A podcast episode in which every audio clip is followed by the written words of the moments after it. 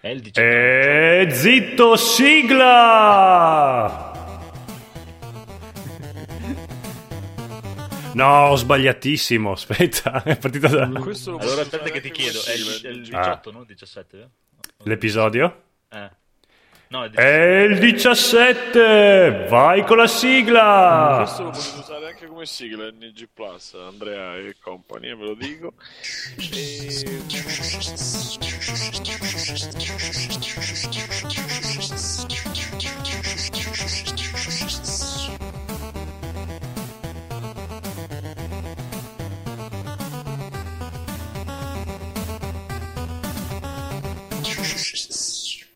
l'altro si si deve Benvenuti. sentire. Ah no, dai che c'è ancora che parla la sigla. Rifai, dai. no, no, rifaccio un paio di palle, vai. Benvenuti, vai pure. Ok, Benvenuti all'episodio 17 di New Game Plus Italia. Cos'è che diceva dopo la sigla? Eh, bravi, bravi tutti. Ok. Poi sta cosa che nomina solo te, a me mi rompe, devo un attimo ricontattare Simone. Sta talmente sul così. cazzo a me. È, è giustissimo. Allora, presentiamo subito il nostro boss che avete già sentito, Francescone. Eccomi. Bene, poi abbiamo Enrico. Eccolo, ciao a tutti. Eh, bene, io sono Andrea e poi dopo mi sa che con un movimento strano di- del Francesco Codolo si unirà all'altra live che è solo presente su YouTube per adesso, ma se veramente per scaricare nel podcast ve lo beccate tutti insieme. Yes! Sì, praticamente per colpa mia è saltata la live di giovedì, poi certi hanno detto "Eh, ma che cazzo salti la live di giovedì, tutto quanto, è stato tutto un casino, Luca poverino è l'unico giorno che può è giovedì e quindi ci siamo divisi in due team, stiamo facendo una civil war eh, dentro Esatto. NG Plus. Di Plus Civil Warzone. Dall'altra parte troverete il buon Luca Sì. il buon Marco Phoenix e la sua sedia horror e con due ospiti graditissimi, il buon Filpato e Dark Alex. Esatto. Molto bene, molto bene. Direi di cominciare subito con le notizie veloci del buon Enrico. Sì, aspetta, notiziona di questa, da questo episodio in poi abbiamo una scaletta bella organizzata come si deve, quindi non usciamo dai gangheri. Speriamo. Speriamo. Via, notizie veloci. Ok, io qua ne vedo una, ma non l'ho scritta io. L'ho scritta, aspetta, l'ho scritta io! Eh, che la notizia è uscita già qualche giorno fa, che forse la sapete già, se non lo sapete, Daisy Ridley, che era la protagonista dell'ultimo Star Wars, è stata è fortemente candidata, lei dice che è in trattativa, ma secondo me praticamente ormai è fatta, per eh, interpretare Lara Croft nella prossima saga di Tomb Raider, saga cinematografica. bello. A lei a me piace tantissimo. So che nel- nella community di chi la conosce non è molto apprezzata. Dicono: Ma bella dove? Era più bella la principessa Leila. Bla bla bla. A me lei. eh, comunque Daisy a me piace veramente come, tantissimo come attrice. Quindi. Sì. Il fon- Angelina Jolie. eh, sì, no, beh, eh, sì, beh, Angelina Jolie ormai ha i problemi che ha. All'epoca era. Vabbè, Daisy, il fondo schiena c'è di Lara Croft. Le tette no, perché lei è abbastanza piatta come lì. Però anche la nuova Lara Croft è abbastanza. Cioè, non è piatta, però non, è più, non ha più quei dirigibili davanti come un Ma tempo. sì, dai, diamogli una chance. Tanto Angelina Jolie è una cagna, quindi... No, a parte che anche Angelina Jolie gli avevano messo il reggiseno imbottito all'epoca, quindi anche lei non è che... Però era sicuramente più abbondante di Daisy. Aspetta che Penso- cerco questa dei... L- L'ho visto ieri sera Star Wars. Molto, Ti è piaciuto? Sì, a me è piaciuto. E Anche la mia morosa ci stava guardando finché lui non si è tolto la maschera e poi dopo praticamente mi voleva costringere a spegnere. anche, lei- anche Paola fa, ma che brutto che... è!" Sì, gli è proprio caduto il film. Sì, perché loro pensavano che fosse un gran pezzo di figo. Esatto. Ma invece io ho apprezzato dai. quella cosa lì. Ma a me non, mi fa né caldo né freddo, però lei invece ci è rimasta proprio di merda per tutto il film. Io mi sono anche offeso perché Paola fa, ma che brutto che è io, ma porca troia, è la mia coppia sputata, che cazzo dici che è brutto? Mi stai offendendo a me? Sono io, anzi lui è anche più bello perché c'ha un fisico della Madonna, se dopo vedi la Sì, trovi. no, ma in effetti so- ho sentito in giro che molti dicevano, eh, uno, uno sfigatino, uno sfigatino. In realtà, andando a vedere in giro, è un ex Marines, tipo, ma proprio Marines veramente alto due metri e grosso come un. Sì, sì, esatto. Esatto. sembra nel film, ma è veramente una di quelle persone che non lo so se te lo trovi davanti e ti dici "Oh, che faccia da sfigato che hai. esatto. Però, eh, dai, non, è, non, è, non, non gli è piaciuto. Eh. Eh, no, il film, dai, eh, ottimo. Dai, Ah, sì, pensavo dai. peggio. Dai. Da non fans della saga è un bel film. A me è sono anche piaciuto. abbastanza sempre, però dai, riprendendo un film di 30 anni fa, eh, dai, pensavo potevano fare molto di peggio. Uh, abbiamo gente in chat. C'è Limite che ci dice ciao, siete bravi, complimenti, grazie. Oh. Voi la chat la potete vedere se vi collegate su Spreaker. Ah, ok, intanto che No. iniziamo a collegarci, direi che tu potrai andare con questa nuovissima rubrica dei giochi in uscita. Ok, vado io o sempre Enrico? No, eh, chiudi tu, vai, vai. Allora, no, un attimo, approfitto un attimo di limite per chiedergli se la musica di sottofondo dà fastidio, perché noi non la sentiamo perché ho mutato sulle nostre cuffie, però voi, gli ascoltatori la sentono, quindi se vi dà fastidio ditemelo che la tolgo, se no ve la tenete. Quindi limite siamo tutti nelle tue mani. Allora, la nuova rubrica giochi in uscita in cui diciamo i giochi in uscita da qui al nostro prossimo episodio, quindi non da qui per tutto l'anno. Allora, il 18 aprile uscirà Mario Sonic eh, ai Giochi Olimpici di Rio 2016, quindi lunedì esce.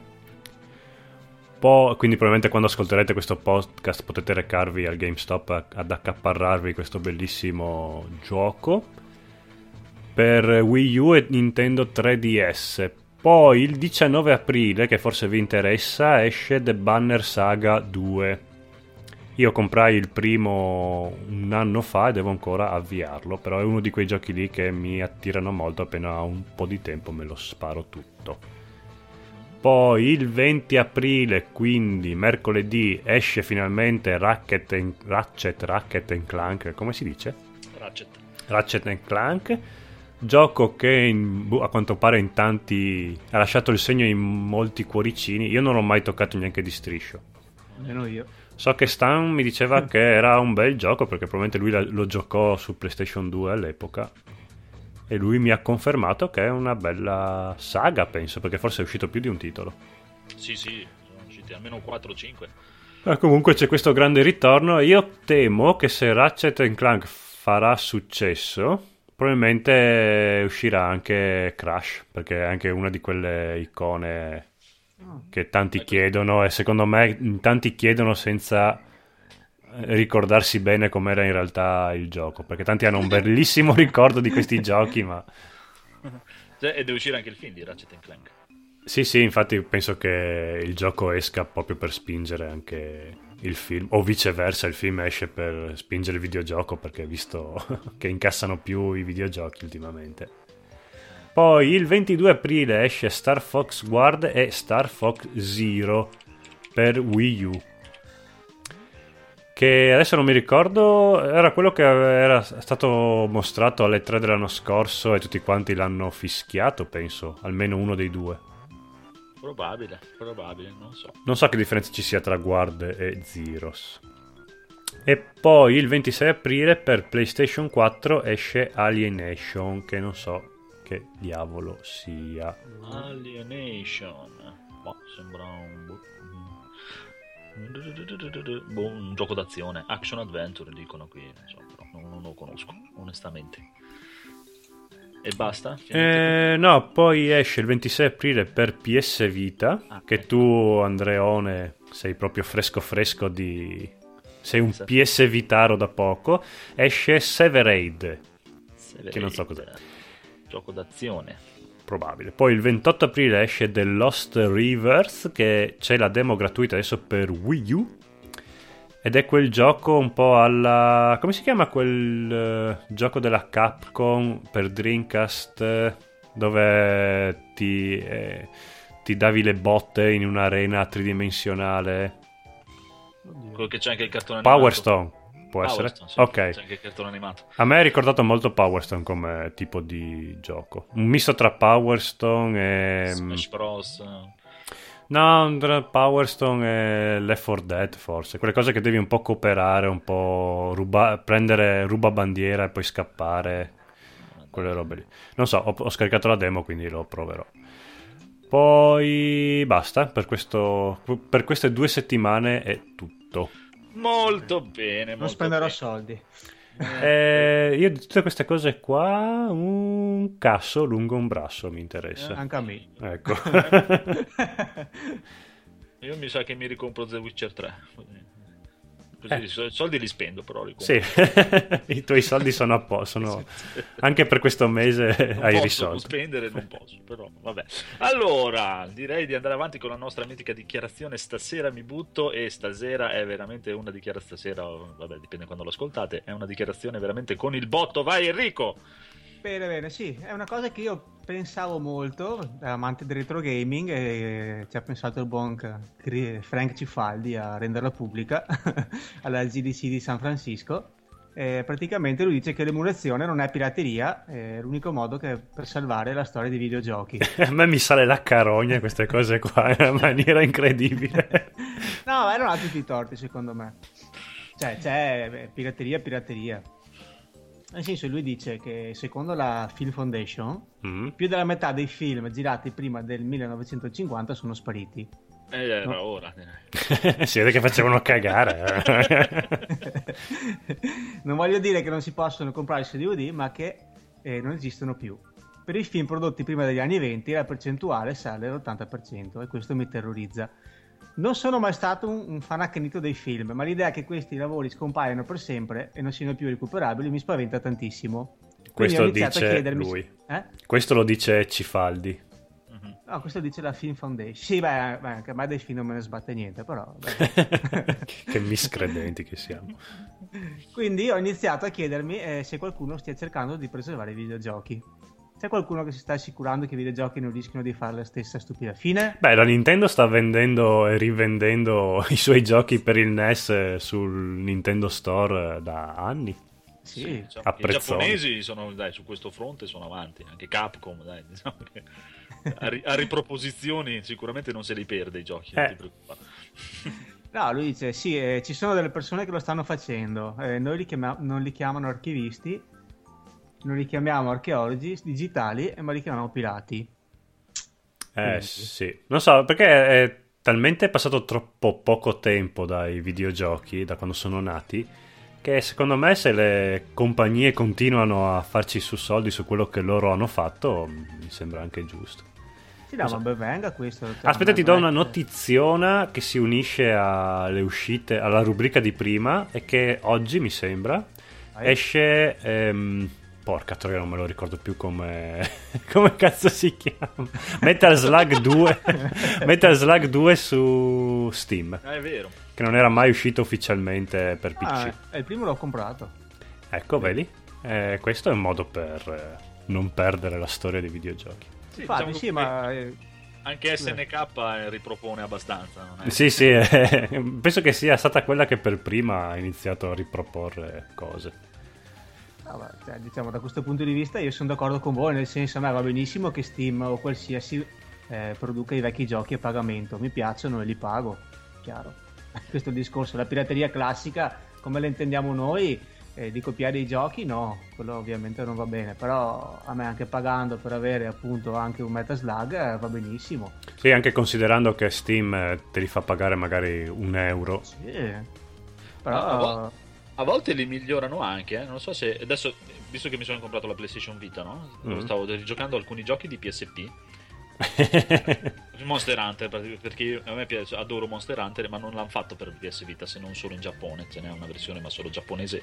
Eh, no, perché poi il brand è passato sotto Nintendo e... Esatto, e quindi ho preso l'ultimo Monster Hunter che c'era per PSP, che anzi anche a detta di, di- di- di giocatori esperti di Monster Hunter è l'ultimo bello perché dice che quelli nuovi sono tutti facili, Mm. ovviamente. Comunque, se tu lo giochi su PlayStation Vita, che ha un bel hardware comunque e emula la PSP, è abbastanza normale, è leggermente migliorato. Poi, così cazzeggiando guardando, ho provato l'emulatore di PSP per PC. visto- E, e anche nella legalità perché Monster Hunter l'ho comprato no, con quello-. Eh? Cos'hai detto? Questo da... Sì, vabbè, dai, no, è un po' più tecnica la cosa, però... Beh, vabbè, no, no, Ok. ma cioè, è per provare, eh, non è che lo sto giocando. Sì, l'ho solo sì, sì, provato no, ma perché ho- ho figurati. visto dei video su YouTube che lo fanno girare su emulatore PSP, su PC. Praticamente l'emulatore PSP ha dei filtri che migliorano la grafica e è una figata. Cioè, gli praticamente proprio lo spamma fino a 4K. Una Per la roba- Madonna. Sì, sì, esatto. Esatto. È, pro- è bellissimo, eh? cioè viene proprio praticamente ti giochi il Monster Hunter della PSP con la grafica del Monster Hunter 4 del Wii U, del, no, del 3DS almeno. È molto molto bello. Ficchio, ficchio, ficchio.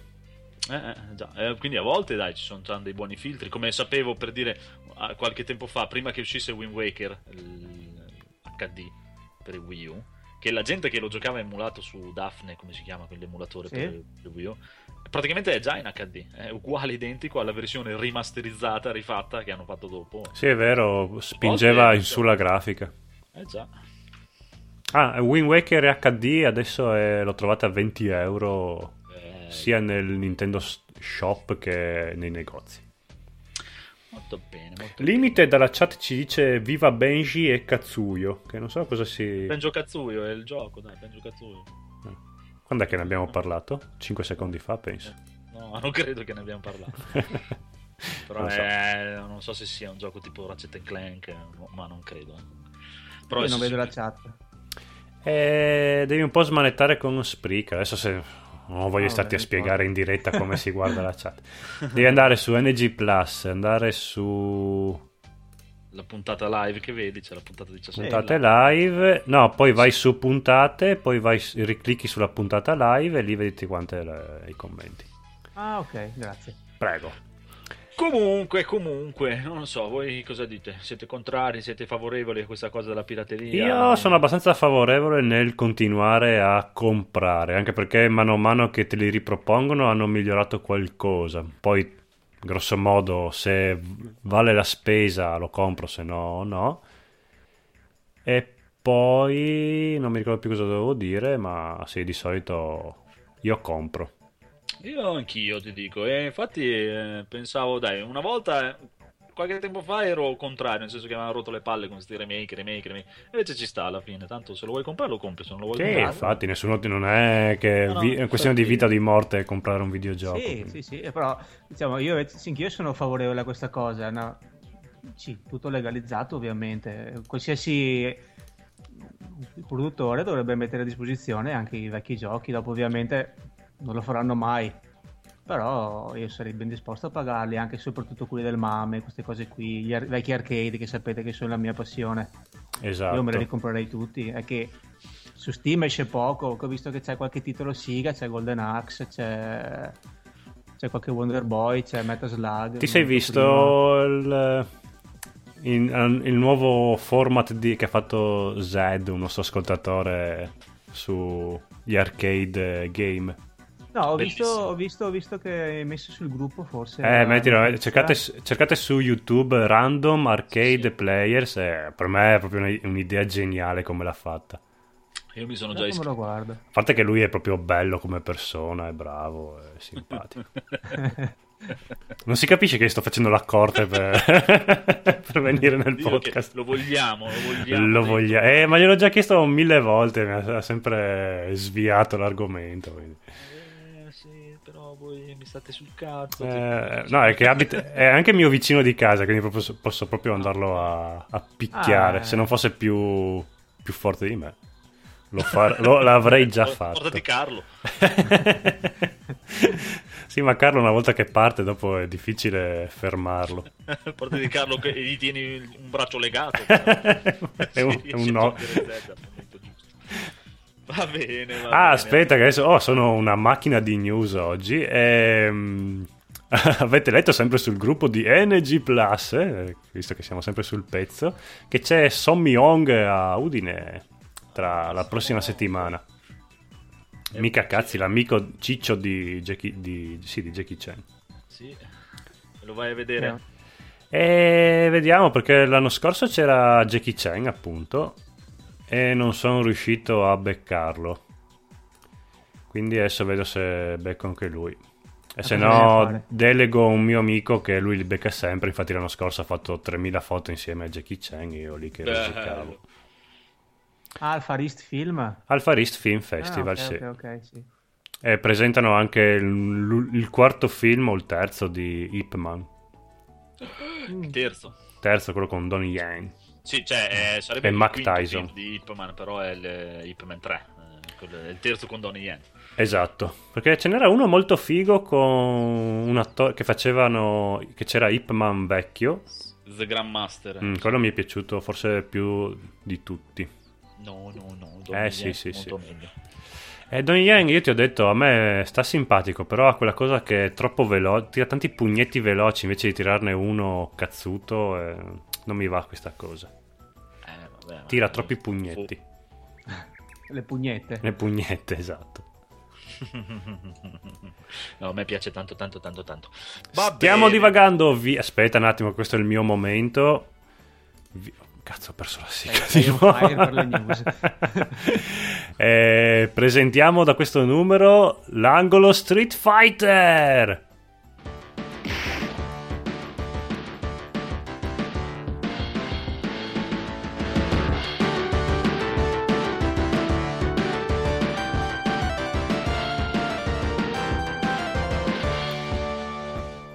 Bene, l'angolo Street Fighter, intanto che la sigla sotto continua ad andare, in cui set- a episodi- ogni episodio diremo una notizia riguardante Street Fighter.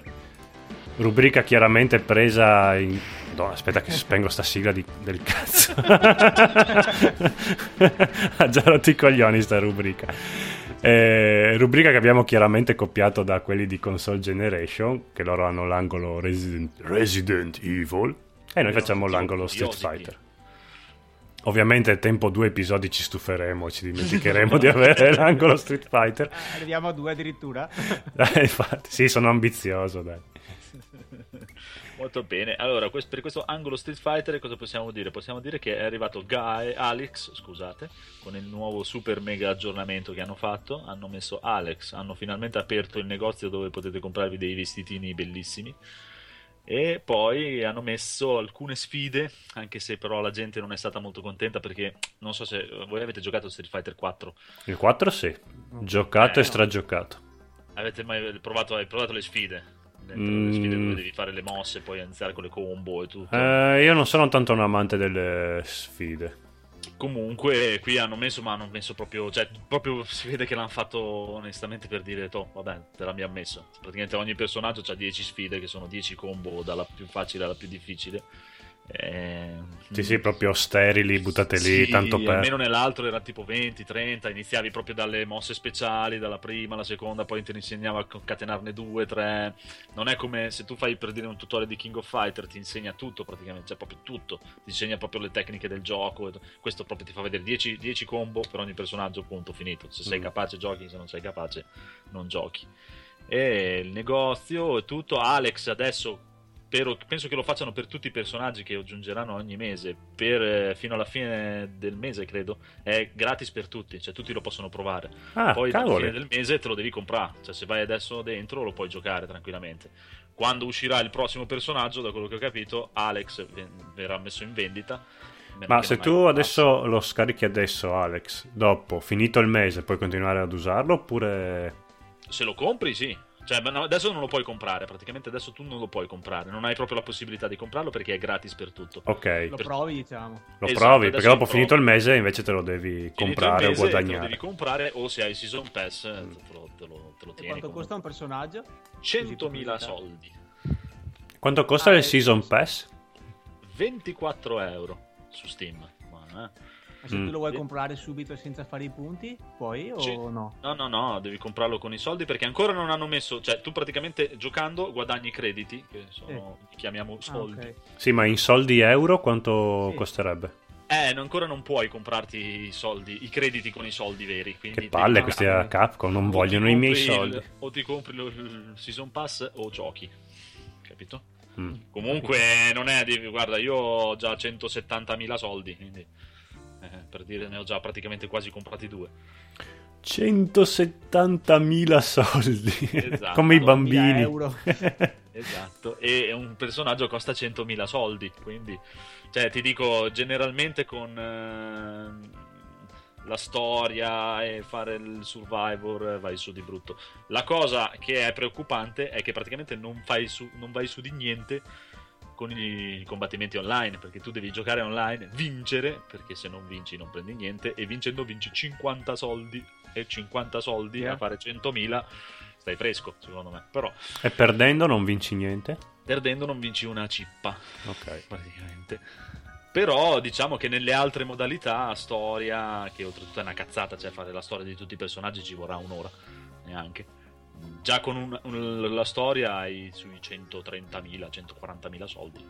Ma la modalità cinematografica quando è che... A giugno, a giugno, Giugno. Eh, quella mi potrebbe...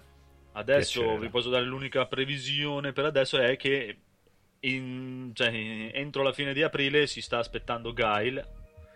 In teoria dovrebbe essere il prossimo della lista ad uscire. E poi è uscita anche la versione che tutti si sono lamentati perché non c'è la, la modalità veloce, combattimento veloce contro il PC e l'hanno messa anche quella. E stanno ancora aspettando la modalità arcade, che hanno detto che metteranno anche quella entro l'anno.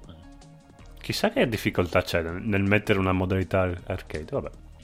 Ma sai cos'è? Io ho capito, cioè, ascoltando i ragazzi di Hitbox, Mm. infatti, come vi dico sempre, se volete veramente avere delle informazioni serie su, su queste cose, picchiaduro soprattutto, andatevi a ascoltare Hitbox perché loro sono proprio dentro, ci sono dentro. Minchia, loro conoscono frame Sì, per frame. sì, sì. Il Esatto. frame del frame conoscono. Il discorso di Street Fighter è stato questo: Street Fighter doveva uscire perché c'era un torneo. Doveva uscire, eh. Ah, ok. E alla gente, alla gente seria che gioca a Street Fighter non gliene frega niente delle delle cose che hanno detto gli altri. Cioè, la gente che gioca a Street Fighter gioca per giocare multiplayer online, punto, finito. Non, non gli interessa proprio niente delle altre cose. E intanto l'hanno fatto uscire e poi hanno sempre detto che è, una, è diventata una piattaforma. Quindi praticamente nel tempo lo devono. eh, se ti danno tutto subito, il prossimo anno cosa fanno? Eh sì. Eh, capito. E comunque il gioco è bellissimo. cioè, il gameplay è stupendo. cioè, combattimento è bellissimo. E mi dicono che è anche molto bilanciato. Io non ho provato tutti, tutti i personaggi. Però è veramente bello. Ne, ne vale veramente la pena. Poi, se uno dice che, eh, quello che non c'è. eh, il giocatore singolo per il giocatore singolo non c'è niente, aspettate. Sì, no, fosse un gioco che è uscito così e così rimane, avrebbero ragione a lamentarsi, sapendo Sì, sì. che va a migliorare, lo sai che devi aspettare, aspetti. Eh, esatto. No, beh, anche secondo me poi più che altro è che l'hanno detto subito, cioè noi lo facciamo uscire, Eh, ma sì. c'è questo, questo, questo. Hanno detto subito proprio prima che uscisse che questo, questo non ci sarebbero stati. Onestissimi. a- Eh, quindi, boh, vabbè, cioè, io- hai tutti i diritti di dire sì, così mi fa cagare. Però eh, non, non- Non la vedo compri. che mi hanno preso. esatto, cioè. Nel senso, non è che a me non piace COD, non lo compro, non è che lo compro poi, eh, che palle. sì. Sto pensando che se Spara. non piace Codolo, non lo compro. No, no. Perché non mi vuoi? E va bene, per questa settimana l'abbiamo portata a casa, poi si vedrà. se ci sarà di fare il possibile. Adesso, in teoria, perché noi di solito siamo live su YouTube, avremo un domandalo alla chat. Abbiamo una persona sola in chat. Se vuoi fargli una domanda, codolo. Se- Eh, oddio, così... Che... O quanti anni hai? Quanti... Mi ero dimenticato che avremmo fatto la live, quindi non ho provato un domandalo alla chat. Però, vabbè, avrei un domandone. Come si immagina la prossima console eh, della Nintendo? Visto che ormai a quanto pare la presenteranno alle 3 Bene. e Lascia- non è stato... La cosa che mi dà un po' fiducia questo giro della Nintendo è che non ha fatto uscire proprio niente, niente, niente. Eh, già. tipo Apple. Sì, però l'ultima volta che l'ha fatto, ha fatto con il Wii e il Wii alla fine aveva rivoluzionato, ci avevano azzeccato. Voglia. E eh, i segni sembrano essere che sto giro forse hanno trovato qualcosa di geniale. Speriamo perché se no auguri. Ma sì, ma sì. Poi non fanno sempre così Nintendo. Una figata, una cazzata, una figata, una cazzata. Esatto. Sì, ma è facile fare anche due cazzate di seguito. Ma anch'io, guarda, ti dirò. Anzi, intanto che il nostro amico della chat ha il tempo di rispondere, se ci sta ancora ascoltando e Se se, c'è ci ancora. Se ha voglia. mi, mi collegherei con questo e dicendo che il nostro Codro si è comprato un Wii U. Un Wii U che però andava sui... Vabbè, siamo già in giochi giocati, penso, quindi... Ma sì, praticamente. Quindi sigla! Non parte niente, porca tra... Eccola!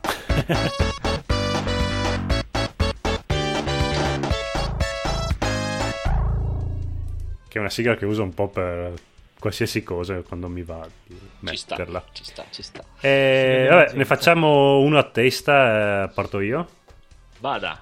Allora, ho comprato il Wii U, tronfio di un'offerta che c'era al centro commerciale, quindi con 185 euro 70 o 175. ho portato a casa un Wii U con Splatoon dentro qua la scatola, tutta bella cicciosa. E effettivamente è una bella console. Io non pensavo, mi sta dando abbastanza soddisfazioni. Sarà che ormai è una console che sta morendo, è a fine carriera, quindi ha un parco titoli tutto sommato accontentabile. E soprattutto finalmente la Nintendo fa uscire giochi sotto, diciamo, non a 70 euro, anche quelli che escono al day one. Mi sembra che al massimo, massimo, massimo li ho visti a 59. Ma di solito. Sì. L'altro giorno c'era. L'altra settimana c'era Bayonetta 2 a 19 euro. Solo, solo il 2, però, non l'edizione con dentro anche il primo. Ho detto, boh, ma non so, a me è un gioco che non mi prende tanto come stile, questi picchia picchia. E sono passato due giorni dopo, era 15 euro, ho detto, bah, per 15 euro lo prendo anche.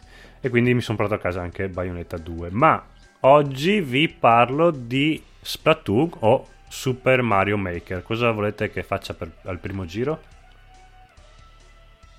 Vai, vai, Splatoon. Splatoon. Splatoon. Splatoon che è un giochino che, vabbè, la faccio breve, è un, lo sparatutto fatto da Nintendo. È uno sparatutto in cui io finalmente riesco a giocare perché lo scopo non è ammazzare gli altri finalmente, ma è colorare tutto lo- il livello Con Poi il loro sangue. con il loro sangue. Infatti sì, no, puoi anche ammazzare gli altri, però diciamo che non è il tuo obiettivo principale. Ah, dai, non pensavo. No, no, no, infatti è una cosa che infatti è, è giocato da tantissime persone. Pensavo di, essere, di trovare i server lì vuoti, invece sono sempre strapieni. E la figata di vivere in Italia è che più o meno i nostri orari coincidono con quelli del Giappone, visto che siamo praticamente opposti come orario. Quindi becco spesso, quando da noi è mattina presto, da loro è ora di, è appena il dopo cena e viceversa. E mi becco spesso i giapponesi che sono, sono molto fantasiosi nel vestire i personaggi. Perché la Nintendo ha questa figata qua che vedo anche per molti videogiochi, dopo vi dirò anche su Mario Maker, che rilascia contenuti eh, ogni- settimanalmente. Quindi ha- hai, ogni settimana hai magliettine strane, scarpe con cui vestire il personaggio, cappellini che vanno a potenziare proprio il personaggio. E quindi ti trovi veramente. Alla, alla fine su Splatoon c'è solo il maschio e la femmina che sono identici. Come non puoi creare niente, puoi solo cambiare il colore degli occhi, mi sembra. E cambiano solo i vestiti, le armi e gli accessori che sono veramente fantasiosi. E le armi sono fantastiche perché vai da- dalle pistole che sparano inchiostro a dei mega rulli che è la mia arma preferita. Avete presente i rulli con cui si dipingono le pareti? Sì. Ecco, il- c'è questo mega rullo lungo due metri e tu vai lì bello che asfalti di colore tutto il livello. Ed è per me la mia arma preferita perché io sono un carro armato e vado dritto. Però di conseguenza non puoi sparare, cecchinare gli avversari, sparargli la sburra addosso e tutto quanto. Però è molto divertente. E pensavo di essere predisposto nell'usare il cecchino perché io di solito nei- sono un camperista, di solito nei videogiochi sto lontano, nascosto e cecchino. Invece no, il rullo è molto divertente. E... È molto figo perché c'è proprio la magia Nintendo. Hai questa piazza dove tutti quanti i giocatori si riuniscono, hai le due giornaliste che annun- mentre tu aspetti ti annunciano le novità della settimana, i livelli che ci sono questa settimana dove giocare. Mi sembra che sono due livelli a settimana e cambiano di continuo. E te li spiegano, ti di- poi que- eh, questo mese, anzi questo weekend puoi votare se essere nella squadra di SpongeBob o di Patrick, perché la Nintendo probabilmente ha fatto questa cosa esclusiva con SpongeBob per, per questo mese. E quindi prossima, questo weekend voti, la prossima settimana, de- in base a, co- a chi hai votato, sarai nella squadra o di SpongeBob o, o di Patrick. Quindi tutte queste chicche molto carine che ti tengono costantemente attaccato.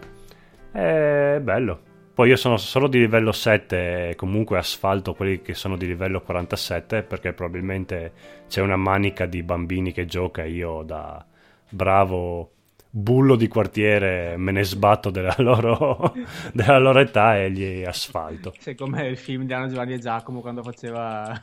Che sì, contro il bambino, esatto. no, è che non pensavo perché i bambini di solito sono delle macchine da guerra sui videogiochi. E invece o, o sono dei vecchietti in realtà, io penso siano bambini. Però è figo, figo. Ma le squadre da quanto sono? Allora, sono due squadre da quattro giocatori l'una.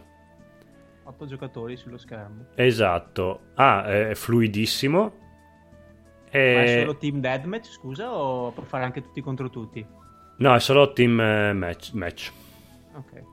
E, no, la figata è che appunto, siccome hai una varietà di armi incredibili, che proprio cambiano proprio il modo di, di giocare, con quattro giocatori becchi sempre tutti che hanno un, un ruolo. Mm-hmm. Quindi c'è quello che si mette a sparare da lontano, quello tipo me col rullone che asfalta tutti, e tutti sanno cosa fare e vai. No, no, è proprio... una chat per organizzarsi? O no, no, no, eh, almeno. Vabbè, io anche se ci fosse non la cagherei perché non, non voglio parlare con, col mondo. Con i giapponesi. No. è Nintendo, non esagerare. Eh, ma non credere perché già il menu della Wii U ha proprio si apre con la piazza Mi dove puoi chattare, quindi sì e no Nintendo.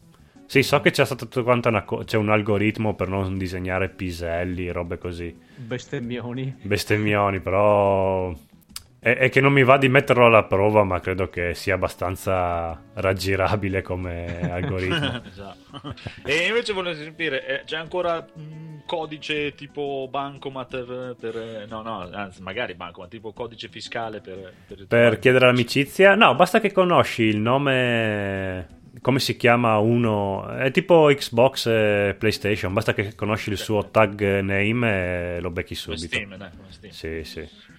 No no sono hanno scoperto le, l'internet. L'acqua calda. Sì l'acqua calda veramente.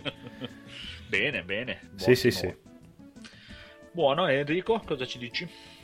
Allora, come giochi giocati io vi parlo, continuo con la mia serie degli indie. Sì ormai sono l'uomo indie retro gaming.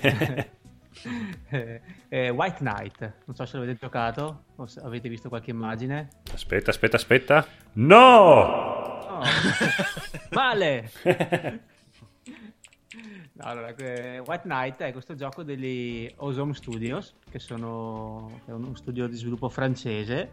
Credo sia il loro primo gioco, credo, a, a, in questo momento. Non so se hanno pubblicato qualcos'altro e è un adventure in terza persona. Per, fate conto, un po' mi, mi ha ricordato Alone in the Dark per quello l'ho comprato. Bello! ambientazioni, telecamere fisse, anche è un survival horror, però con delle differenze sostanziali che dopo vi, vi spiegherò bene. Eh, l'ambientazione è ambientato a Boston negli anni 30, mm-hmm. precisamente nel 38, praticamente dopo la, la Grande Depressione e questa cosa aleggia un po' in tutti i racconti, in tutto quello che succede nel gioco, si fa sempre riferimento a questa cosa. E il gioco comincia con il nostro personaggio che è vestito caratteristico dell'epoca, sapete, mm, cappotto e cappello tipo Dick Tracy. E si schianta con la macchina per, di notte, nella notte buia e tempestosa. In eh, che città evitare... è ambientato, scusa, avevi detto? A Boston. Boston, Boston. ok si schianta con una macchina addosso un albero per evitare una ragazza che gli salta fuori all'improvviso. E si trova a Silent Hill. Una specie, no, una specie di derceto. E esce dalla macchina, mezzo ferito, zoppo, e va, entra dentro questa casa, questa vecchia villa, per cercare aiuto. Questa villa molto decadente con tanto di cimitero familiare nel giardino, no? Mm. e, giusto per farvi capire l'atmosfera. E lui riesce ad entrare eh, resta chiuso dentro, il telefono non va e subito si accorge che c'è qualche presenza, che qualcosa no, è andato male. E la cosa particolare di questo gioco, particolarissima anzi direi, è lo stile grafico, che è un cel shading bianco e nero con un contrasto nettissimo. Cioè praticamente è tutto bianco. Ah, tutto l'ho intravisto. Sì, mi incuriosiva tanto. Quello che tipo c'è un cammino acceso e... Ho visto, Esatto. ho visto, ho visto. Ci sono dei camini, sì. È tutto bianco e nero, tranne eh, appunto il giallo arancione de- del fuoco. E, mm, questa cosa qui a me è piaciuta molto. Funziona anche bene, tranne in certi, in certi, in certi passaggi del gioco, certi dettagli de- dello sfondo si fa fatica. Una domanda! Prego. Questo fatto del bianco e nero molto netto Sì. eh, influisce sulla meccanica del gameplay o i programmatori se ne sono sbattuti altamente, è semplicemente uno stile grafico? No, no, è uno stile grafico. Ah, c'è non ha nessun... non è tipo quel gioco del cigno dove sparavi... No, hanno Merde finito di su. inchiostri. No, no, no, no, no, questo è proprio lo stile grafico. Ah, se lo facessero, se l'avessero fatto a colori non sarebbe cambiato nulla. Ah, ok. Eh, peccato però. A Ah, me, io pensavo avesse non un, un riscontro. Però è molto figo graficamente. Sì, sì, Sembrano certe schermate, mi ricordano quei videogiochi del- della Apple degli anni 80 dove erano proprio questi neri, bianchi e neri proprio nettissimi. sì. Mhm. Sì. Diciamo qua è la solita dia- diatriba che dicono stili indipendenti magari non hanno molti soldi. mezzi economici per spingere e pompare grafiche, però magari con- riescono con un po' di inventiva e un po' d'arte a comunque ricavare qualcosa di, di interessante. Eh no, no, è figo, è figo graficamente. Sì, dicevo, mh, ad esempio, ci sono un paio di passaggi un po' incasinati perché magari, ad esempio, ci sono dei- degli interruttori per accendere la luce, eh, però a volte fai fatica a vederli perché magari sono- hanno solo il contornino bianco tu magari passaggi due o tre volte davanti, dopo te ne accorgi. Però per il resto funziona, insomma, è godibilissimo.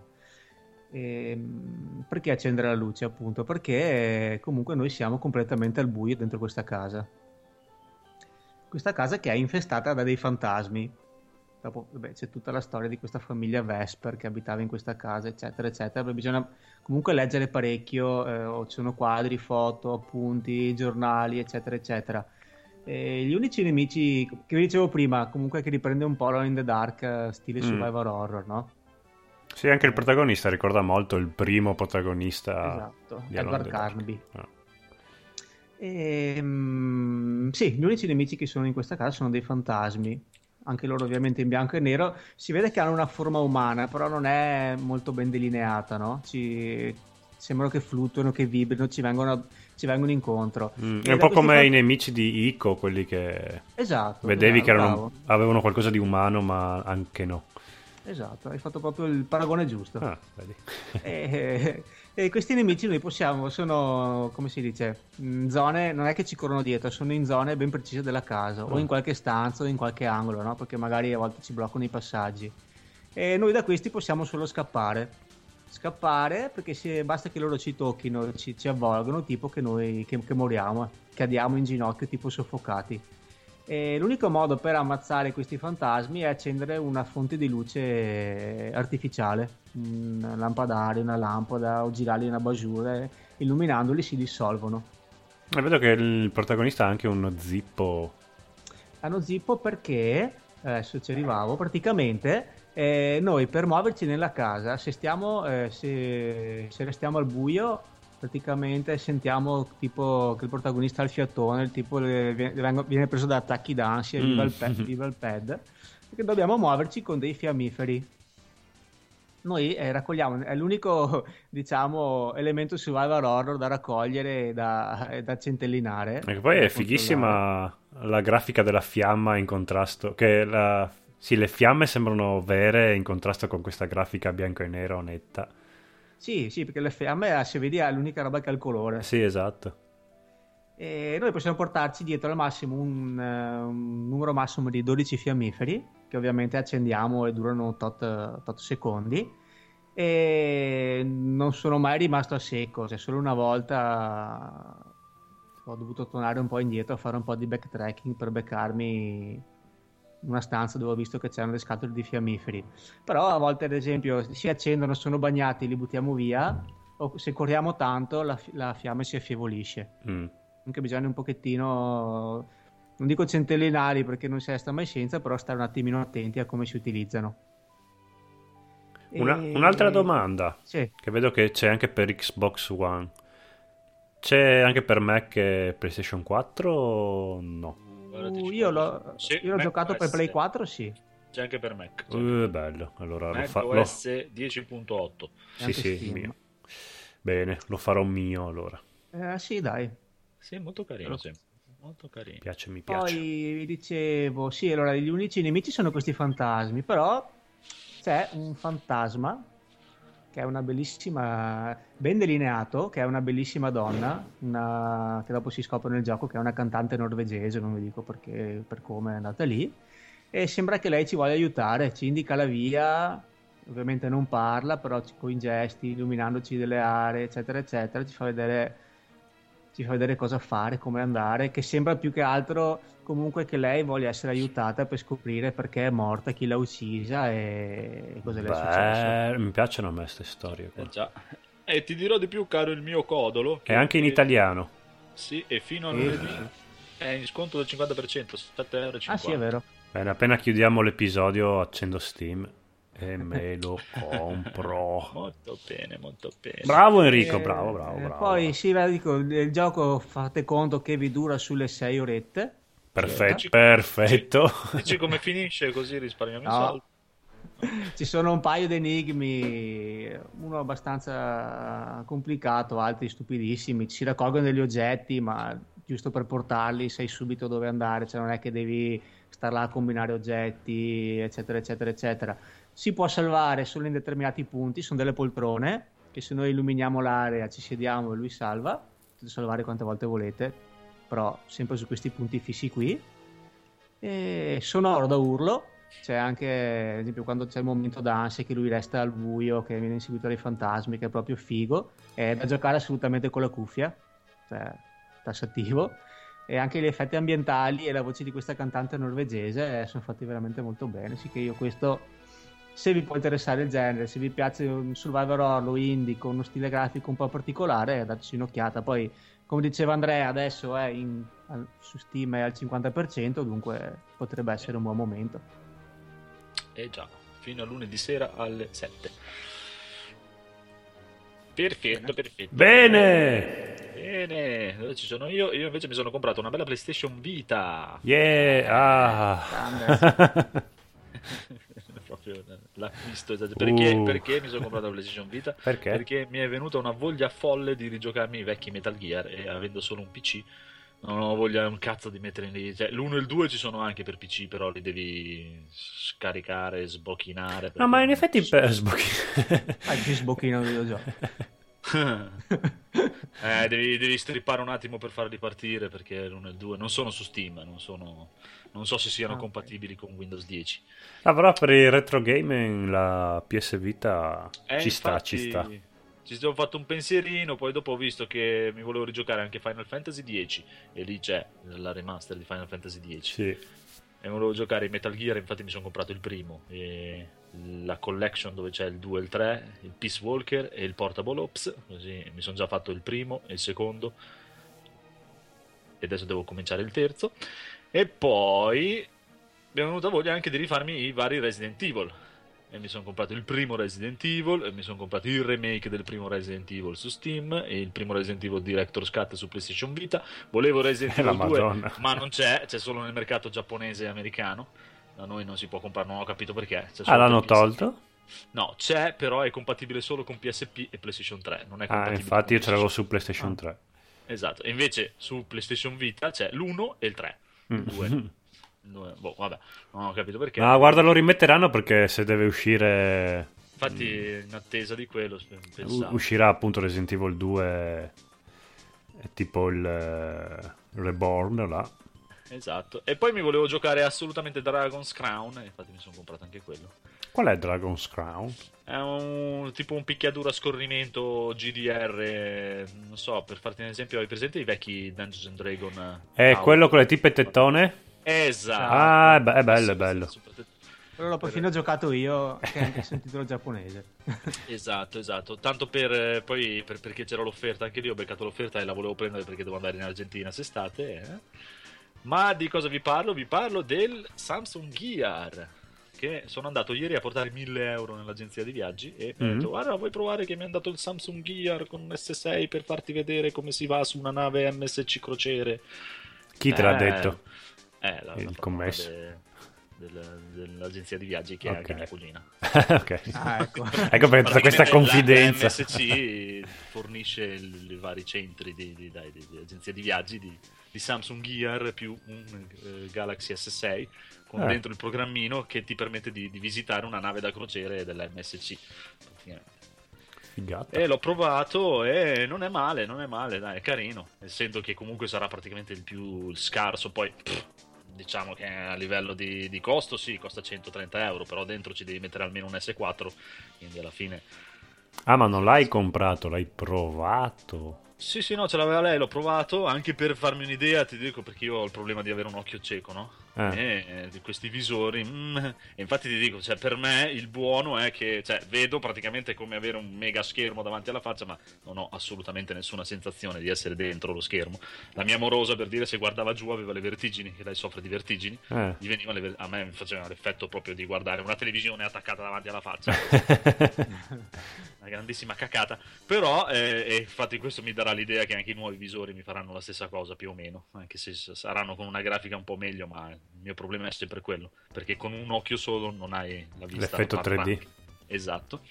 E però di, di contro cosa c'è? Che la mia morosa l'ha provato, l'ha processata dentro un'oretta che, che è andava- è andata giù di testa. Bello, che figata, che figata.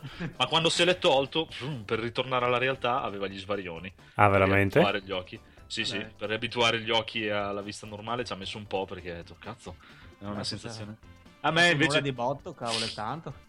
Eh sì, quando comprirai il tuo visore cosa crederai di giocare 10 minuti tipo? In effetti. e invece a me il buono è quello, non mi dà questa sensazione di immersione. Eh sì, vabbè, volendo trovare un lato positivo. Esatto, quando me lo tolgo non mi fa un cazzo proprio. non ti cambia niente. No, è, è come ti dicevo, come con io ho la televisione 3D. Se metto su un film in 3D eh, con gli occhialetti e tutto, se lo guardo senza occhialetti lo vedo malissimo di merda. Vabbè, come se tutti. metto gli occhialetti in 3D lo vedo normalissimo come una televisione che si vede normale. Beh, c'è da fa- dire anche che tanti film sono comunque piatti, quindi non è che... Sì, sì, cioè, dai, ho provato un po' di tutto, ho provato anche, eh, dai, quelli che pare che abbiano un 3D come l'Hobbit, Avatar, eh, però proprio zero, zero totale, cioè, lo vedo proprio normalissimo. Mm. Eh beh sì, se hai un occhio cieco... eh. Eh, vabbè, questo infatti mi dispiacerà. Poi, se no, niente, di giochi che sto giocando, cosa vuoi che ti parlo di Metal Gear 1? Figurati. Molto, molto bello, però direi che pu- puoi, puoi anche andare tu con un altro giro. Va bene, allora... In realtà io avrei anche una lista abbastanza infinita di giochi assaggiati, ma ormai rimango sul Wii U e vi parlo di Super Mario Maker, che trovate anche due livelli che ho fatto, sono prodigato a fare sul gruppo di NG Plus. Ah, ho visto, ho visto, belli. E c'è da dire che io da gioca- non sono mai stato un giocatore di Super Mario, perché da bambino avevo il Master System, da adolescente avevo la PlayStation, i Super Mario li ho sempre giochicchiati a casa degli amici più che altro. E quindi l'ho comprato così, perché mi sembrava figo averlo, perché tutto sommato comunque anche se non lo usi come editor, comunque ci sono infiniti livelli da giocarsi, quindi ho detto vabbè, mal che vada me lo gioco come un Super Mario come gli altri, e invece mi sono preso dentro proprio a costruirli ed è una gran figata. La Nintendo ha sempre questa cosa qua come su Splatoon che rilascia elementi ogni settimana. E, e questa cosa ti, ti tiene incollato, anche perché parti che hai tipo, puoi mettere solo due mattoncini e, e un nemico.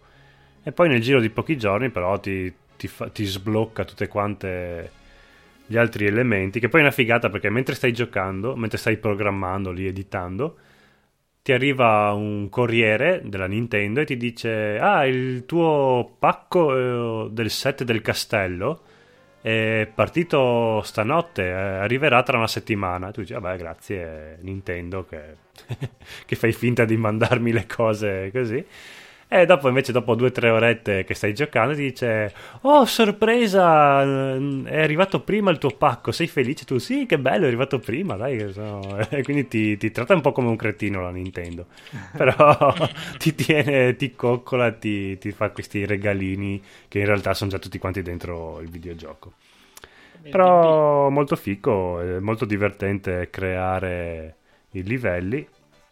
L'unico consiglio che posso darvi è fate qualcosa che non sia troppo stressante per gli altri giocatori, sennò vi mandano a fanculo. Infatti, Dark Soul, Dark Soul. Sì, no, perché ci sono veramente certe persone che fanno livelli improponibili. Eh, immaginavo che veniva a finire così, Sì. che c'era qualche frustrato. Sì, che- la, la- la. Nintendo ha, ha fatto questa cosa qua. Se vuoi pubblicare un livello che hai fatto, lo devi prima finire tu. Perché sennò, ovviamente, la gente creava di quelle cose ingiocabili. Però lo stesso, sono- la maggior parte delle persone fa, fa- fa di quelle cose che devi proprio andare a, a- devi fare 20 salti alla velocità della luce a- a- in mezzo a mille rame, lame e fiamme che, che non si può. E- La Super Meat Boy direi. sì, ci sono un casino di questi livelli qua. Infatti io ho fatto dei livelli giocabili e divertenti e hanno ricevuto abbastanza apprezzamento perché la gente almeno si diverte. Non sono facilissimi, ma almeno sono superabili. Bello, Domanda. Mm, Posso? aspetta. Ah, cioè tu... Puoi! Ma come funziona? Cioè tu fai il tuo livello, poi lo salvi Sì. o te lo tieni tu o lo puoi anche condividere con gli altri con gli tuoi amici dell'account o puoi condividerlo con tutti? No, no, tu lo, lo fai, te lo tieni e l- e se vuoi lo pubblichi. Se lo pubblichi va in tutto il mondo. Ah, ok. Però c'è un codice, tu dai il codice ai tuoi amici e, il- e loro possono giocarlo. Poi penso che una volta che sei amico di qualcuno dentro il Wii U, se lui fa un livello, penso che venga fuori l'avviso, guarda che quello lì è fatto... Anche perché lo puoi- se un, uno- un autore ti piace, lo puoi seguire, segui. quindi Ah. sai che se fa qualcosa ti avvisa. Ma ci sono dei paletti tipo lunghezza, cosa, o puoi fare libero quello che vuoi e basta che lo finisci tu? Eh, no, c'è una lunghezza limite che è molto lunga, quindi prima di... Sì, è, è tipo il livello più lungo di Super Mario lo, lo puoi fare. tranqu- Infatti sono certi livelli che sono veramente infiniti. Però c'è un limite, la Nintendo ha messo un limite. E da lì puoi fare livelli, ci sono anche tantissimi livelli che sono a un'unica schermata. Devi fare, alla- proprio alla Meat Boy, devi fare il salto ultra preciso e, e- e finisci il livello. Eh no, no, ti puoi sbizzarrire anche perché puoi incastonare, puoi mettere i pesci del livello subacqueo nel, nel cielo e vengono fuori cose divertenti che che uno non si aspetta che può succedere. Allora, questo io lo riconosco Nintendo, che cioè, mettere facilmente la possibilità agli utenti di creare contenuti è proprio figo. Dopo, ovviamente, Sì. vai da quello che ti fa la roba impossibile, ma sicuramente c'era tanta roba figa da giocare. Ma sì, ma poi vedi quelli che hanno più stelline sono sicuramente i livelli più ah, fighi da c'è tipo giocare. un sistema di voto? Eh sì, se, una- se un Ok. livello ti è piaciuto lo, lo voti e sai, e dopo... Ah, figo, figo. No, un'altra cosa figa è che se compri un amiibo te lo Mhm. trovi in versione pixel dopo da usare al posto di Super Mario.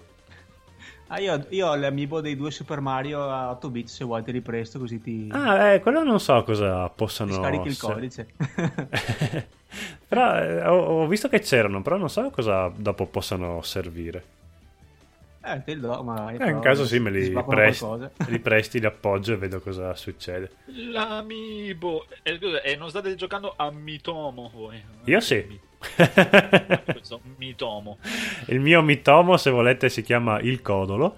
e- ed è spesso vestito. a- amo vestirlo da femmina e tutto quanto. Dire- di- fargli dire che gli piace sbucciare le banane col culo, tutte queste cose qua. Ah, in stile, in stile Nintendo proprio. Sì, sì, sì, proprio.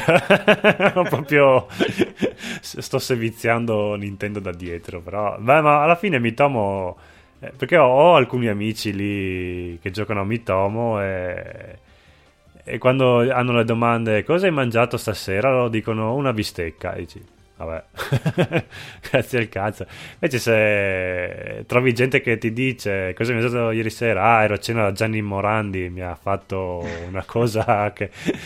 Che- di merda. Esatto, fa già più ridere. Eh. Cosa hai fatto ieri sera? Sono andato a trance, fa, fa ridere, dai, non è che... Ecco anch'io. Non te lo censura Nintendo? No, no, no, zero. No, viene con te la trans.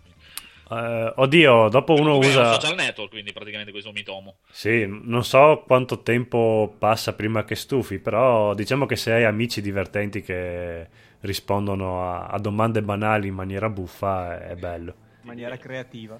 Sì, anche perché appunto tipo il mio che gli metto le calze a rete, la minigonna e, e cosa fa anche ridere, no? Quindi... Dopo lo provo. Sì, sì, scaricalo. È carino. Wii U, pensa a te. Già adesso eh, c'è la Mumu che ti vuole dare le totò perché tu mi metti in mente queste idee pazzoide. L'altro l'altro giorno ti ricordi che stavamo chattando se comprare sì o no Dark Souls, un cavolo un altro che poi Sì. voilà. anzi guarda, invece di, ho deciso invece di comprare Dark Souls 3 ho, re- ho- ho buttato via anche gli altri due. Così. No, io ti ho fatto desistere dal comprare Dark Souls perché siccome tu sei come me su quel gioco lì, Sì. che anch'io sono molto tentato, sì, il gioco bello, Beh, poi, poi bello, giochi insieme agli altri. Poi io mi ricordo che ogni volta che, ho- siccome io comp- ho- li ho presi Dark Souls 1, 2, Demon Soul e Sì, Bloodborne, li ho presi. Tornavo a casa con l'ansia di, oddio, ero lì, oddio, adesso devo giocare a Dark Souls, devo, oddio, era più stress che altro perché sapevo che tanto non riuscivo a battere quel boss lì tutto quanto e mi stressavo e basta. Quando ho venduto Bloodborne, ho proprio, eh, è stato come aver fatto la, la cacca dopo tre giorni, che dici, ah... Esatto, ah, ma infatti ti dico che adesso Steam ti dà pure la, po- la possibilità di cancellare i giochi, da, ho proprio, proprio cancellati anche gli altri due, così eh, ti vedi posto, bellissimo. Sì, sì, tre. Però dopo siamo entrati nel discorso, no, compriamoci Monster Hunter, no?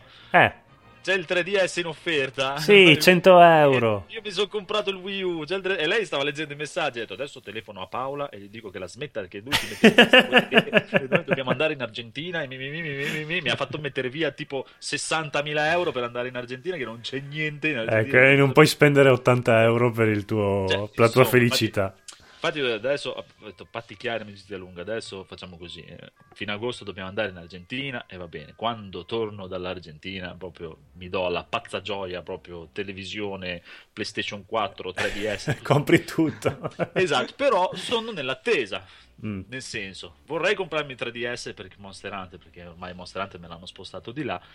E sono invece ultimamente cose che non c'entra niente. Mi, sto, mi, mi piacciono questi handheld, i giochi, giochini handheld.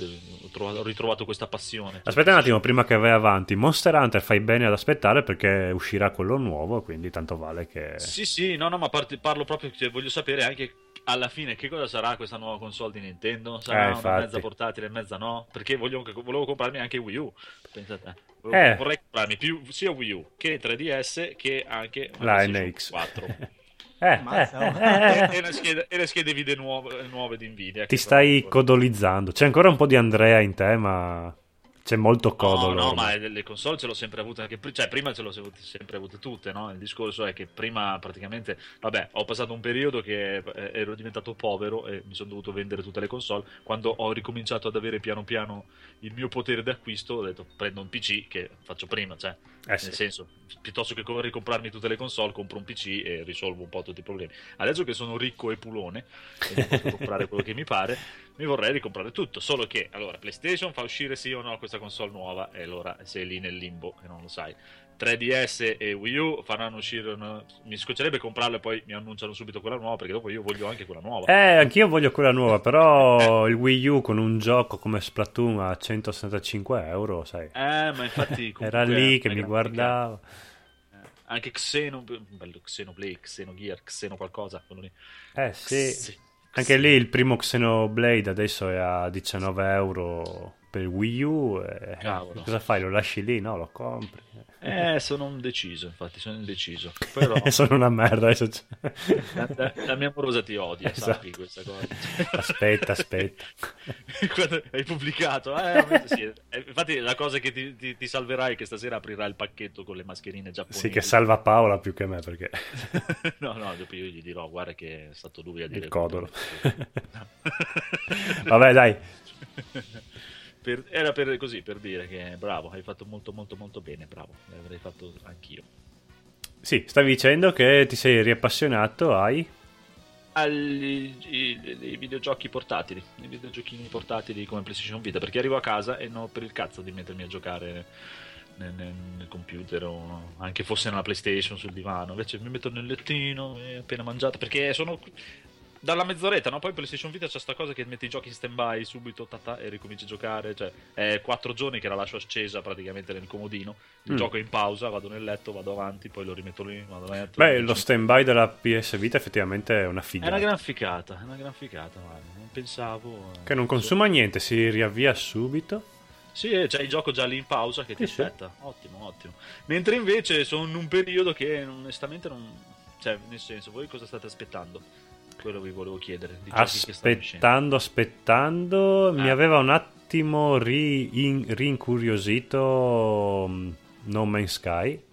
Sempre Eh. permettendo che non ho capito ancora che cazzo di gioco po- potrà mai essere.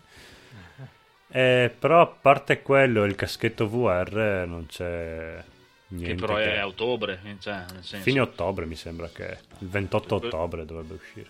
Per quello che ti sei comprato un Wii U. Eh sì. no, beh, ne avevo comunque da giocare con la PlayStation 4, non è che mi avanzava di comprarmi anche un Wii U. È che era lì, scadeva quel giorno lì l'offerta, era l'unico pacco rimasto, cosa fai? Eh. Ah, ma è come me con la PlayStation Vita. Io sono andato da Media World il giorno che c'era, generalmente costa 190 sui 200 euro. So, se in giro con, qualche, un paio di giochi. Sì. Io ho trovato quella l'edizione con la memory stick da, da 8 giga e tre giochi Lego. Ah, perché era 199, ma solo per quel giorno lì da Media World veniva 139. Cazzo, Eh, Beh, non puoi lasciarla lì. esatto. No, ma infatti, cioè, tanto la mezza idea era comunque prenderla per andare in Argentina. Che ho detto, se no mi, mi impicco 14 ore in aereo. Però.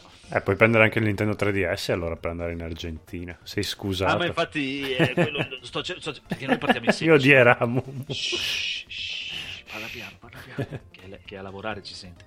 Allora, io partiamo il 16, eh, il 18 è il mio compleanno, no? Allora eh, sì, faccio prendere qualche giorno prima, il compleanno, eh, anche perché cioè, mi devo fare 30 ore di viaggio.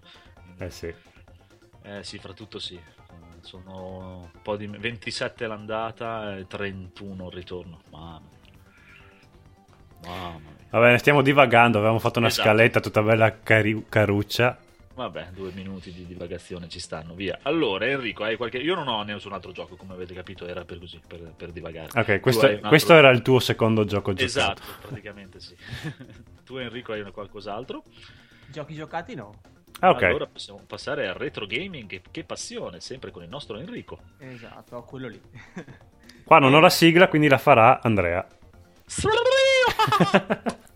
Ecco, che dopo sentirete un- un'imitazione di Luca, non so dopo prima. sì, è vero. Eh, non, è la, non è la vera sigla, la vera sigla è questa. Bisogna essere capaci. Eh sì. Ciao Luca, ti amo. Bene, allora, sì, chiudiamo il discorso, volevo chiudere con questa puntata il discorso sui picchiaduro 2D Capcom a scorrimento in stile Final Fight. Praticamente Sì. questo è l'ultimo capitolo, che parliamo di Capitan Commando. Lo conoscete? Sì. Sì. E fin da Bene. piccolissimo mi è sempre sembrato un nome stupidissimo. Però Eh, ma c'è, c'è il suo perché per questo nome. Sì, mi faceva spiego. ridere. Allora, il gioco ovviamente è uscito nelle sale, parliamo del 1991, eh, deriva sempre da- dalla serie di, di Final Fight, sempre comunque due pulsanti, semplificato al massimo, leva direzionale, eh, attacco, salto, combo, prese, eccetera, eccetera. Poi c'è anche la SKT, che ho scoperto che si chiama così, che è la Sure Killing Technique, quella due pulsanti insieme che colpisce tutti a 360 gradi, vi ricordate? Ok, sì, la classica super mossa Esatto, Dei si chiama Sure Killing Technique. e shirty e ti leva un po' di energia oppure ce li hai Esatto, tipo sì, sì, contate? sì, come sempre ammazzi tutti, però ti costa qualcosina in termini di energia. Eh, sì, diciamo che è, sem- è stata implementata per eh, semplificare un po' il gioco, per renderlo anche un po' più fluido e per, no- per non morire, magari sai, nelle situazioni incasinate, invece di star là, La piglia, smart bomb. pugna, via e via. Esatto. Beh, ma anche Eh. per farti sentire un po' figo te giocatore, perché io mi ricordo su Street of Rage Sì. Che era un po' diversa perché non ti toglieva energia e non era il personaggio a farla, ma se tu attivavi questa super mossa, il gioco si frizzava, arrivava una macchina della polizia un po' distante, usciva un poliziotto dalla macchina, prendeva un bazooka, lo lanciava e arrivava una bomba che distruggeva tutto in, nella schermata dove eri tu. E quindi io quando lo attivavo mi sentivo, oh, che figo che sono, ho gli amici fighi, solo che appunto era, ne avevi tipo due per ogni livello. Uh-huh. Sì, e ti, ti, bloccava anche un po' il gameplay, diciamo, invece questa qui la fai giocando subito via e continui a picchiare. Sì, sì, classico la Dinosaurs eh, Cadillac. La... Esatto. Quello beh. Fico. E... Eh. Il gioco è ambientato nel 2026 a Metro City. che nel 91 sembrava una data lontanissima ormai. Impossibile, esatto. Eh, a Metro City, che è la città dove si svolge il primo Final Fight, dove, dove Agar era il sindaco. Minchia, la Capcom in quegli anni lì proprio aveva. voleva creare un mondo unico. Perché dopo anche Street Fighter. C'era anche Street Fighter 2010, mi sembra. Mm-hmm. Che era sempre ambientato in, a Metro City, dove il protagonista era un Ken del futuro Ah. Che era diventato uno scienziato, aveva creato non so cosa. Addirittura. Eh, andate, a cercare, andate a cercare Street Fighter 2010, quindi che anche lì negli, negli anni 80 il 2010 sembrava, infatti l'ambientazione è tutta quanta futuristica, cyber. Macchine sa- che volavano. Sì, sì, robe. C- infatti Ken mi sembra che è mezzo cyborg, una roba del genere. Andate a cercare. Esiste veramente, ma dai. Sì, sì, eh, più o meno è come Capitan Commando come ambientazione. Eh, prego. Beh, allora diciamo, è ambientato a Metro City nel 2026, qua non c'è nulla di, di particolarmente eclatante, esperimenti con dinosauri, eccetera, eccetera. Eh, bisogna praticamente di, difendere la Terra e l'intera galassia mm. dalla banda di, questo, del cattivone del gioco che si chiama Scumoside, o Scumoside, adesso non so la pronuncia. E noi siamo praticamente eh, possiamo scegliere un rooster di quattro personaggi che è praticamente questo comando team. Sì, che sono fighissimi. sono, sono Assurdi. C'è il grande capo che è Capitan Commando, che è questa specie di super poliziotto del futuro, che è questo biondissimo con questa armatura super futuristica che sì, ha dei guanti speciali. Sarà il personaggio equilibrato, tipo. Esatto, è perché lui da questi... sì, è classica via di mezzo, diciamo, eh. che da questi guanti spara fuoco e scosse elettriche e la sua mossa speciale è, è fa tirare praticamente un pugno a terra dove si dipana una, una scarica elettrica. Dopo c'è Baby Commando, detto anche Baby Head, che è quel bambino prodigio. Vi ricordate che comanda, che è all'interno di un cyborg. Che sì, che non è un bambino, è proprio un neonato. Neonato, sì, sì. il suo attacco speciale è lancia dei missili dalle ginocchia. Sì, che a vederlo sembra tipo il personaggio quello più, quello più forte, quello più lento ma fortissimo. Esatto. Che è figo vedere un neonato, un gorilla neonato. Dopo c'è Ninja Commando, detto anche Ginzu, che è il ninja praticamente, l'esperto di ninjitsu, l'unico che può usare il shuriken nel gioco e il suo attacco speciale è la classica bombetta ninja fumogena all'interno di tutti degli esplosivi. E l'ultimo, che è forse il personaggio più famoso dopo Capitan Commando, che è Mami, che è Mami Commando, detto anche Mac, che tutti pensano che sia una mummia, è quello con i due coltelli che li tiene puntati sì. verso il basso, sì. no? Però in verità è un alieno, non c'entra un cazzo okay. con le mummie. diciamo che la grafica... Eh? E, e il suo attacco speciale fa praticamente la trottola frustando i nemici con le, con le bende mezze staccate. ah, vedi che aveva delle bende allora. Sì, eh, ma non, non, è una mummia egiziana, diciamo. È una mummia aliena. È un alienone, quello col cappellino, eccetera, eccetera. E I nemici classici della serie sono sempre i soliti, anche qua ci riferiamo sempre allo stile cyberpunk. E più qua ci sono anche dei mutanti eh, dei, anche dei personaggi con degli innesti cibernetici, insomma siamo abbastanza nel futuro. Eh, la differenza principale con Final Fight è che qua le armi eh, si possono tenere anche tra le varie zone di un livello. Se ricordate su Final Fight, quando passavamo da una zona all'altra del livello, le armi comunque le perdavamo. E qua ci sono anche, si possono comandare dei mezzi, qua ci sono praticamente tre robottoni che possiamo saltare su c'è uno che tira cazzottoni, uno che lancia fiamme e uno che spara ghiaccio. Questa è la differenza, sono le due differenze principali. Altra caratteristica del gioco sono le cosiddette animazioni macabre. Cioè? Se vi Già, ricordate, già mi piacciono, però. cosa succedeva? Che il ninja, la- praticamente quando tirava il colpo di grazia al nemico, eh, lo tagliava in due con la katana. Mm. Ricordo, veramente. Eh sì. Se- mentre il colpo di grazia scagliato dalla mummia, da Mami, da Mac, contro un nemico eh, lo scioglieva tipo come se, se i pugnali avessero dell'acido dentro. Madonna. Eh sì. Dai. E questo succedeva a tutti i nemici tranne che alle donne. Le donne venivano ammazzate ma non venivano brutalizzate. Mm. Sì, perché c'è sempre questa cosa che le donne solito, meglio. come anche non che erano i trans su Final Fight. Quella era bellissima, che, non si poteva... che le donne in realtà erano trans perché picchiare le donne no, ma picchiare i trans sì, si poteva. E poi un'altra animazione macabra, eh, quando si uccideva un nemico con un'arma da fuoco, gli si dava il colpo di grazia, gli, gli si faceva finire praticamente energia con un'arma, con un'arma con le fiamme, praticamente bruciava fino a diventare un, uh, uno scheletro. Ma eh, me li ricordo Figo. proprio. Bellissimo. Adesso- Eh, Ma però esiste, adesso sto guardando, esiste anche un manga disegnato anche fico di Capitan Commando. Ah dai, questo non Sì, me l'ero sì. perso. Sì, scusa se ti ho interrotto. No, no, vai, vai. No, basta. Se finito. dovete aggiungere, aggiungete pure, ci mancherebbe. Poi, poi, i livelli di gioco qua sono 9, erano un po' più lunghi della media. Mm? Partiamo dalla città, dopo andiamo dentro il museo, dopo sulla casa giapponese di Ginzu. Fico. Le un fogne, circo. le fogne ci sono sempre, o no? Sì. Eh, no, qua no. No, strano. c'è il porto, ok.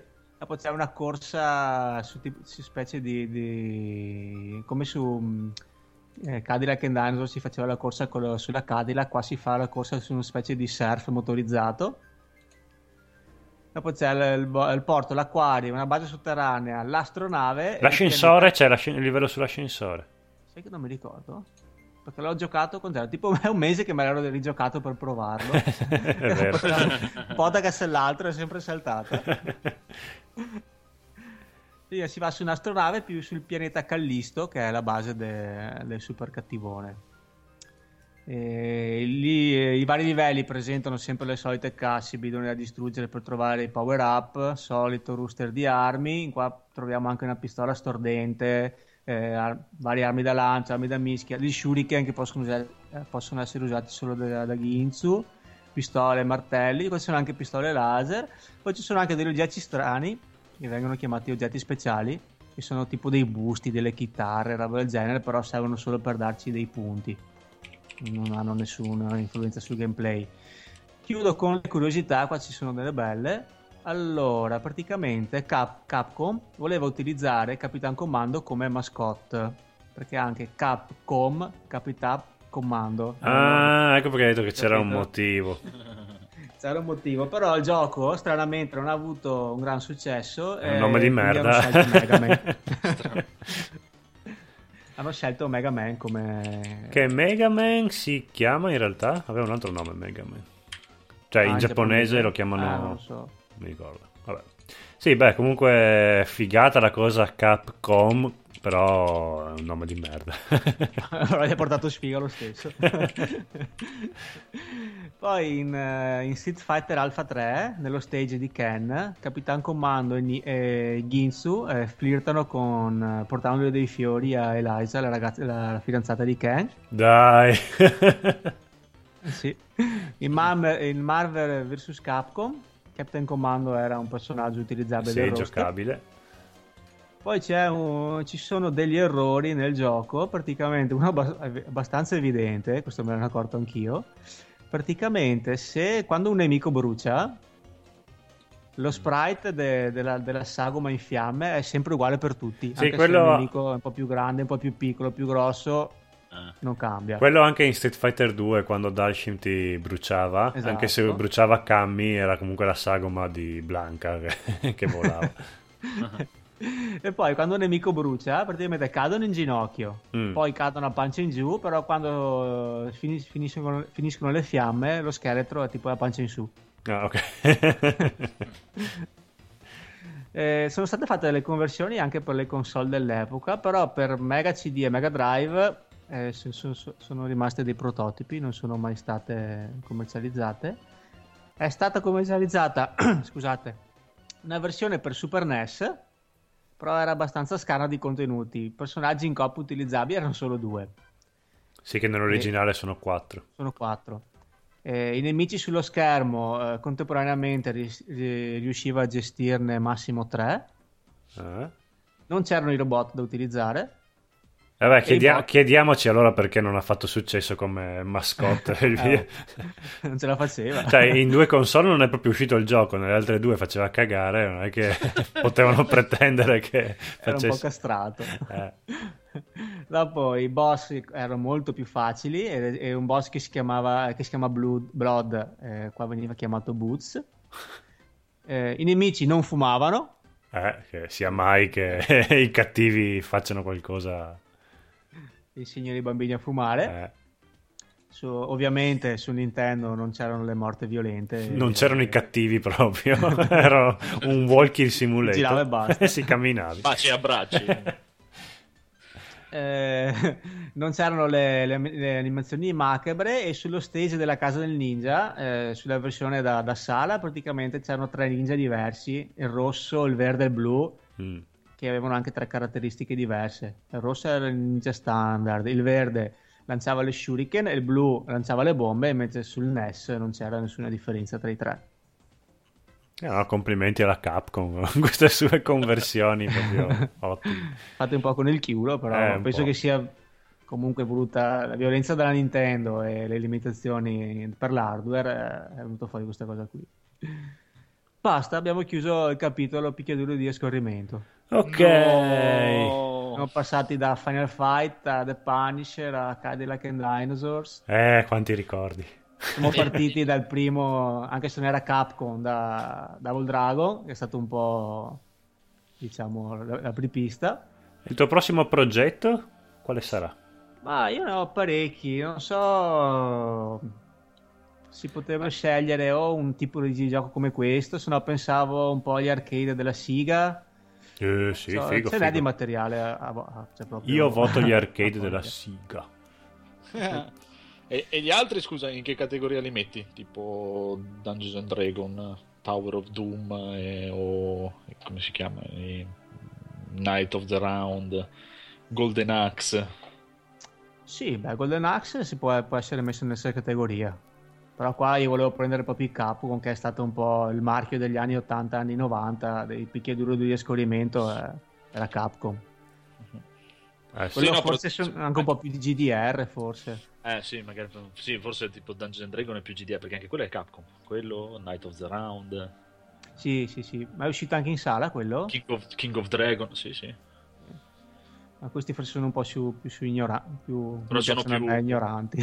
Cioè, sono, sono più con, la, con, le spade, praticamente con le spade trovi le armature e tutto. Ne... Esatto, esatto. Qui era più calci pugni e mazzate a non finire. Molto bene, molto bene, molto bene. Cosa volete fare? Vogliamo andare ai consigli bonus o vogliamo prima inserire la, la news, news, news di oggi proprio? Oddio, qual è la news? Ma metti la news che io non, non so cosa. Allora, che il nostro caro, come non sai, il nostro caro Enrico ci propone un bel conto. Ma sì, l'hai proposto tu. Ah, possiamo fare alla fine. ah, vuoi fare dopo, dopo, dopo? No, no, facciamo subito. Facciamo ah, facciamo subito, così ah, magari sì, se dai, c'è qualcuno in chat eh, lo scrive. Allora, in poche parole, io mi sono abbonato a um, l'Humble Bundle, l'Humble Monty, che ogni mese mi dà una, una serie di giochi eh, capita che qualcuno ce l'ha doppio, dunque pensavo se ho un codice doppio, volevo regalarlo a un, a un ascoltatore che però ovviamente non se lo becca così a babbo morto. però pensavo, ad esempio, per questa prima volta, chi scrive una bella scenetta per eh, Francesco, che ce l'andà a illustrare, come abbiamo fatto già nel, nel gruppo, io eh, che Francesco sceglierà e la, la migliore. se ha voglia. e, o inventate voi qualcos'altro o per chi desidera un codice di Steam per This War of Mine insomma ottimo è... allora io metto a disposizione la matita tu metti a disposizione il gioco voi mettete a disposizione la fantasia e il migliore si accaparra quel gioco lì. O se volete inventare qualcos'altro? Ma se io mi iscrivo e mi disegno la storia, vinco io e... Ah, Sto Vabbè, guardando adesso quanto costa This War of Mine, che non lo trovo. Beh, già avere... storia sarà Enrico, il giudice. Al di là di quanto costa... No, adesso costa 19 euro. Eh. è un bel Al di là di quanto costa il gioco, che è, è- relativo, la mia matita, la vostra storia scelta disegnata dalla mia matita ha un valore molto più, Esatto. più allora- alto. Adesso teso. E dove ti mandano la storia? Eh, Ah, no, ma- mandatela sul- sulla nostra mail, che è... Ovviamente io ho chiuso giusto l'unica pagina che mi serviva. NG Plus Italia. eh, No, eh, ng plus ita Ita. chiocciola gmail.com Oppure scrivete un mess- iscrivetevi al nostro gruppo su Facebook, ci scrivete un messaggio lì Esatto. e noi facciamo copia e incolla e li raduniamo tutti quanti in un foglio doc e dopo li scegliamo. Sì, una scenetta che racchiuda qualcuno di noi. come Sì, una scenetta, calcolate che- fatto con Luca. Sì, io farò una pagina, massimo due, quindi fate scenette proprio da sei vignette massimo, vi consiglio. E se uno scrive la nuova Divina Commedia, tipo... Se la tiene va da uno che Va a fare in culo. va a fare in culo. Molto bene, molto bene, molto bene. Allora andiamo nei nostri consigli bonus stage, che sono i bei consigli di film, telefilm e varie, tutto ciò che non riguarda i videogames.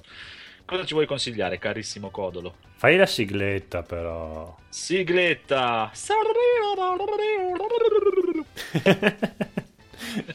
Te la sporco sempre perché non riesco a trattenere le risate. È più bella così, è più bella. Allora- Consigli bonus stage, vai Codolo! Allora, io volevo consigliarvi Automata, che è un film con Antonio Banderas di fantascienza. Ma veramente? Sì. Cioè, lui fa, fa i biscotti e c'è la fantascienza intorno? Esatto, lì Anna lui con le è con, con Rosita, Cioè, bionica. perché le galline gli rispondono. Esatto. Questo film. No, è un filmetto fatto. La figata di questi ultimi film di fantascienza è che per assurdo sono i film con- girati con meno budget eh, possibile e immaginabile. E- È un filmetto con Antonio Banderas, eh, è un po' sulle note di Blade Runner come tema trattato. Ci sono c'è la- la classic- il classico tema della società dove i cyborg, no, i, i robot eh, eh, devono avere dei diritti, però sono più degli umani, tutto quanto. Quindi c'è il conflitto se è giusto dargli una dignità oppure no. È, è un filmetto che inizia e finisce, non sto tanto a, a raccontarvelo. E lo trovate su Sky. Molto carino, molto si vede che è proprio fatto con due soldini. Mm, C'è solo Antonio Banderas per tutto il film praticamente. Il film, tra l'altro, è girato in mezzo al deserto. Quindi sono lui, due robot e basta. Volevo consigliarvi questo, ma in realtà vi consiglierò un documentario che c'è su eh, Sky sempre. È il documentario su Fukushima. Che è fatto molto benissimo. Mi sono visto l'altro giorno il documentario che c'è su Netflix di Hiroshima, che però, vabbè, è carino, però non è che coinvolge più di tanto. Invece quello che c'è su Fukushima su Sky è, fa- è una figata di documentario perché è fatto un po' in stile ehm, quello di- dell'11 settembre di Moore però senza tutte queste cose del, del complotto, delle robe lì, è abbastanza terra a terra come raccontare i fatti. Però sono raccontati in maniera molto accattivante. È inframmentato da un'animazione in stile cartone animato giapponese disegnata da Dio. Quindi hai lui, eh, il giornalista di Sky TG24, che, che è anche il regista, che ti racconta, che indaga tutto quanto. Nel mezzo ci sono i film. Quando ti deve spiegare qualcosa, parte il cartone animato e quindi te lo è anche coinvolgente, stai veramente ben attento e dice effettivamente hanno sfiorato, cioè l'hanno fatta la catastrofe perché c'è stata, hanno inquinato mezzo Giappone. Però hanno veramente rischiato di inquinare mezza Asia praticamente. E ti fa pensare, ti fa... e poi spiega anche come mai un paese come il Giappone, che è stato bombardato proprio dall'atomica e dagli americani eh, nel 45, sia poi diventato nel 50, negli anni 60 il, il, paese che, se non quello che aveva più centrali nucleari, comunque quello che più di tutti spingeva l'energia nucleare, tra l'altro con una tecnologia e finanziamenti dell'America stessa, quindi gli stessi che l'hanno bombardata nel, 1945 E, e, ti spiega come mai è successo tutto quanto, come, se, come il Giappone è arrivato a essere nazione spaventata dal nucleare a essere invece quella che più di tutti faceva la propaganda e capire come i passaggi, come è successo, ti fa dire minchia, siamo proprio un mondo di rincoglioniti all'ennesima potenza. Comunque è consigliatissimo, è accattivante, racconta i fatti come sono senza mettere robe di complotti, appunto, senza neanche scendere a pro o contro nucleare, quindi eh, iniziate con la vostra convinzione se siete a favore del nucleare o meno e finite idem. E basta, consigliato su Sky. Buono, bello. Quindi, guarda, per collegarmi e per ricollegarmi a quanto siamo ignoranti e, proprio, e dementi nel popolo mondiale mm. e anche a Sky, anch'io vi consiglio un documentario su Sky con il buon Morgan Freeman su National Geographic, che è la storia di Dio, The Story of God, che praticamente se lo guardi già nelle prime due puntate ti fa capire quanto sono stupide e ignoranti le religioni. Punto, ho finito. No, ma aspetta, è... è quanto non servono un cazzo di niente. Scusami, no? come si chiama? Story of God. Story okay. of God. Ma è un documentario volutamente contro le religioni? No, o no, tu... no, è solo... no, no, no, assolutamente. Anzi, cioè, nel senso, lui proprio non te lo dice. Anzi, mm. cioè, ah, assolutamente non ne parla né pro né contro. Ma se tu lo guardi e capisci quello che ti sta dicendo, praticamente ti sta dicendo in sottotesto sono tutte cazzate, proprio cioè, lo sta dicendo proprio palesemente e lo fa dire anche alla gente che ci crede, praticamente senza neanche che se ne accorgano eh, di quello, ma, ma non solo di, di Dio, eh, parlo proprio di tutte le religioni, le religioni cristiane, sì, religioni, sì, sì, beh, fine... anche dei Maya. Praticamente eh, ieri guardavo una puntata dove facevano vedere anche tutta la storia del calendario Maya e di quadri, dove c'erano questi, eh, queste persone che gli hanno fatto vedere per come si legge il calendario Maya. Dopo, dove praticamente gli ha fatto vedere che non è assolutamente vero e non c'è assolutamente scritto che nel 2012 sarebbe finito il mondo, anzi, no, finiva, sarebbe, sarebbe finito il loro calendario. calendario. Cioè, proprio, no, è, è, praticamente è che la gente non è capace di leggerlo questo calendario. Il calendario Maya, anzi, nella credenza Maya, praticamente il mondo non finirà mai. Invece, se, se fossero stati nel 2012 sarebbe stata una mega festa e punto e basta praticamente. Era tipo la fine dell'anno 1000, nel senso incominciava l'anno 2000. Sì, il, cal- il calendario Maya, per quanto ne so io, era composto da tre cerchi, no? Uno... No, sono altri cerchi, altri cerchi. Eh, praticamente sono così: sono quattro, tipo quattro cerchi, e dentro altri quattro cerchi, altri quattro cerchi, e ogni praticamente estensione di, di, di 3 o 4 diventa 20 volte più grande. Quindi praticamente dopo quegli altri quattro saremmo andati a 20.000 anni più avanti, fino a 20...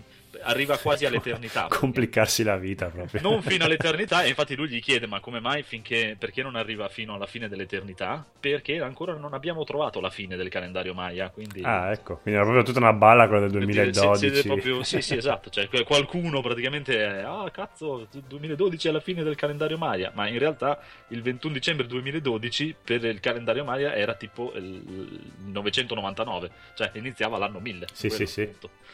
E Beh. così con tutto, anche buddismo o qualsiasi altra cosa, praticamente. Cioè, è bellissimo che vada da... Io non ce la faccio essere serio. A proposito di civiltà e culture che muoiono, nel documentario di, di Fukushima, quando spiegano che devono sotterrare poi queste scorie qua, si pongono il problema in quale lingua scrivere le istruzioni, perché siccome saranno eh, le sotterreranno in un posto che deve durare 100.000 anni, eh, diranno tra 100.000 anni non ci sarà la stessa lingua che c'è adesso, quindi si stanno ponendo il problema in quale lingua scrivere queste, le istruzioni per non distruggere la terra. Esatto. Eh, di sì. eh, eh, anche lì praticamente te- ti, ti spiega le storie no? di come sono evolute le cazzo le religioni, il cavolo, come è cambiato, mettendotela, cioè così praticamente. Se oggi viene la fine del mondo, o comunque c'è una grande estinzione de- della nostra razza, e arriva un'altra razza, un cavolo un altro, e trova il libro del Signore degli Anelli, si crea una religione perché noi credevamo nel Signore degli Anelli e ai nostri tempi esisteva Sauron, esisteva È vero. ste robe, perché hanno trovato un libro, per dire. Beh, Eh, eh, comunque è molto bello. Io, ci sono molte, molte meme su Facebook, ad esempio, che quando mettono la Bibbia, ecco dove deve stare, è sul reparto fantasy de- Sì, ah, esatto, cioè, cioè, lui ovviamente il, il- tutto il cosa è molto serio, cioè nel senso è molto serio, molto neutrale, diciamo, lui non ti dice né sono però in sottotesto proprio ci potrebbe essere proprio come sottotitolo le religioni sono stupide. Beh, a parte a, a proposito della Bibbia come testo fantasy, se stavo ascoltando il podcast quello delle- di Radio 2 della storia dei, dei miti greci e, e se vedi il fatto del diluvio dell'uomo che viene per il Deus Ex Machina che viene per salvare l'umanità così, sono tutte quante già eh, episodi già riproposti nella mitologia greca che lì sì erano proprio supereroi scesi in terra.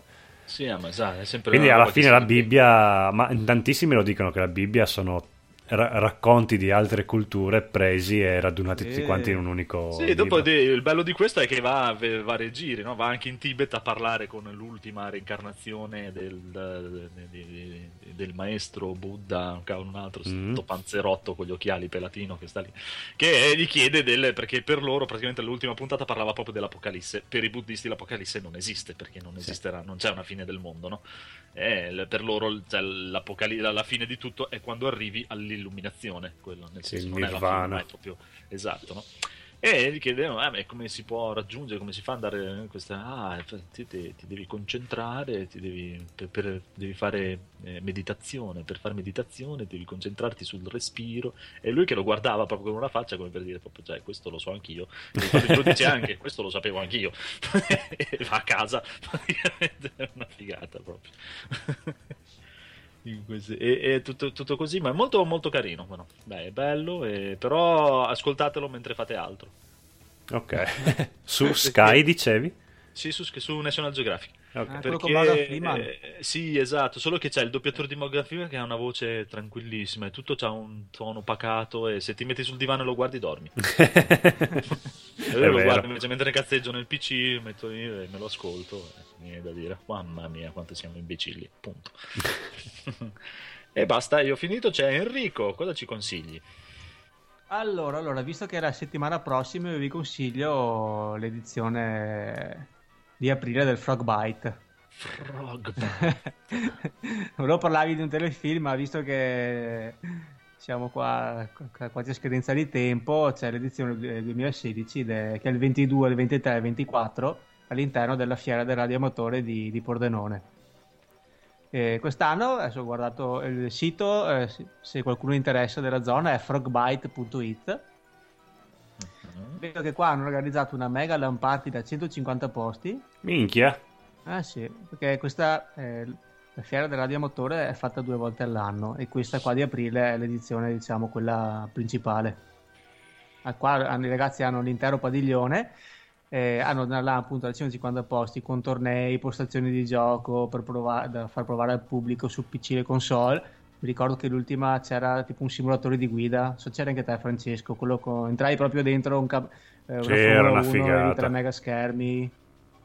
Ma ci sarà il Eccetera. caschetto virtuale sto giro? Eh, non lo so, sai, perché comunque ci saranno, se leggo qui, molti espositori specializzati in componenti di accessori da gaming. e Qua se qualcuno magari porti qualche visore.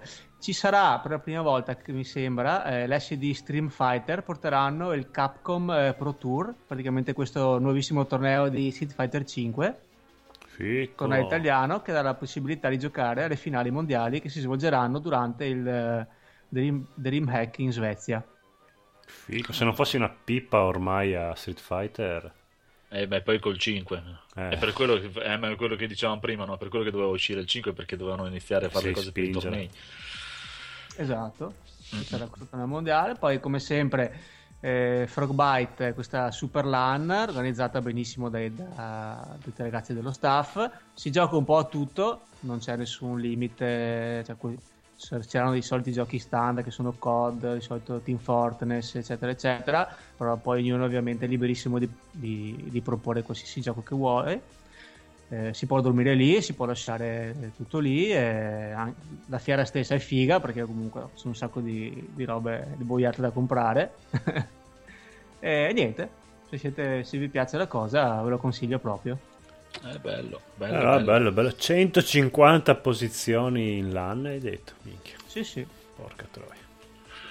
Bene, bene, bene, bene, bene. Siamo arrivati alla fine dei consigli bonus e adesso abbiamo un'altra bellissima rubrica che credo che parta oggi. L'abbiamo messa in scaletta da mille anni, ma oggi credo che è la prima volta che la facciamo veramente. Con un calcio in culo fa miracoli. Il nostro Codolo ci presenta questo progetto. Vai! Il fumetto del nostro Stan! Stan, ritorna nostro Stan! Tanto non ci ascolterà mai, vero? No, penso che ci ascolti, sì. Vabbè, comunque anche se non ci ascolta, noi lo spingiamo lo stesso e, e chiedia- chiediamo, vi consigliamo di andarvi a leggere il suo fumetto Imperfecta Lux, che è un fumetto horror con storie di fantasmi. Allora, il protagonista è, è un manga, eh, intanto, disegnato da Stan. Il protagonista è a 16 anni, penso quindi il classico protagonista dei fumetti manga che a noi tanto ci piacciono. E, è gratuito il fumetto, potete andarlo a leggere. Stan ha detto che lo farà uscire, farà uscire un episodio al mese ed è in via di disegno. E adesso trovate l'episodio 0 e l'episodio 1, dopo vi linkerò tutta quanta la pagina, comunque già sul gruppo di NG Plus c'era il link ma lo rimetterò. E se volete donargli potete o fargli una donazione one shot eh, con PayPal oppure finanziarlo, stipendiarlo, dargli, mi sembra che si parta da un euro al mese fino ad arrivare a... Uh, penso che si passi sia un euro, 3 euro, 5 euro, 10 euro e poi penso che gli puoi anche dare tua figlia, nel senso puoi andare in crescendo penso.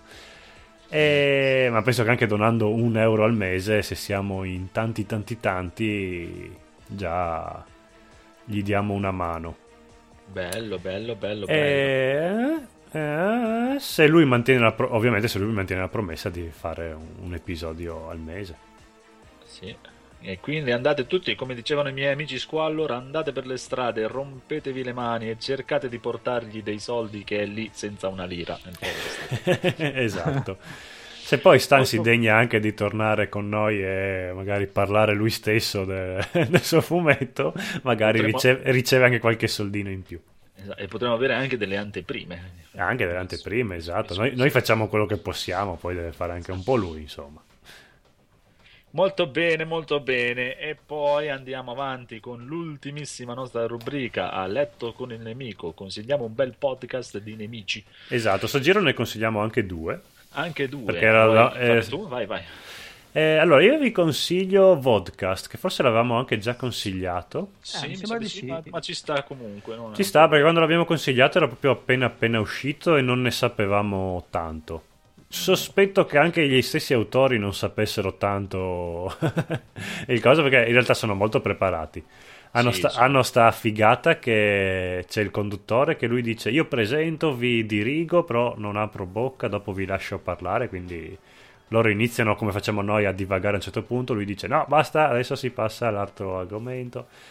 Eh, beh, comunque sono tutti, se, se, che ho capito, sono tutti quanti semi professionisti del sì, settore. Sì, dovrebbero essere tutti del settore quindi ne sanno. Esatto, e poi amano Idris Elba e quindi chiunque ami Idris Elba è mio amico. Chi sono Idris Elba? Idris Elba, l'attore, dai. Non so chi sia. Il nero un di... film famoso? Eh, Pacific Rim. Eh, un visto. film bello, famoso? Pacific Rim è un film bellissimo. Non so, io adesso sto pensando solo a Daisy Ridley. è, un, è un nerone molto bello. No, preferisco Molto bello, Daisy. grossissimo attore. Daisy sta, preferisco. E poi ci sono anche i marziani con il podcast, che anche loro... E eh, questi sono proprio ah, freschi, freschi, freschi. Infatti devo ma sì, ancora loro Hanno un ascoltarli. sito, hanno un sito da un po', perché c'è il sito dove fanno recensioni e tutto. Il podcast è proprio fresco fresco, effettivamente. Loro li devo ancora ascoltare, Ah, sverginare. c'hanno- per adesso c'hanno una puntatina sola. Ah, solo una. Eh sì, hanno fatto Eh. una puntatina sola e ti, ti annuncerò anche che hanno una ragazza dentro che parla. Attenzione. Tutto. Ah, Eh già, invece devo sono- fare un annuncio a... mm, Boia, io coi... coi nomi. Il conduttore di Retrocast.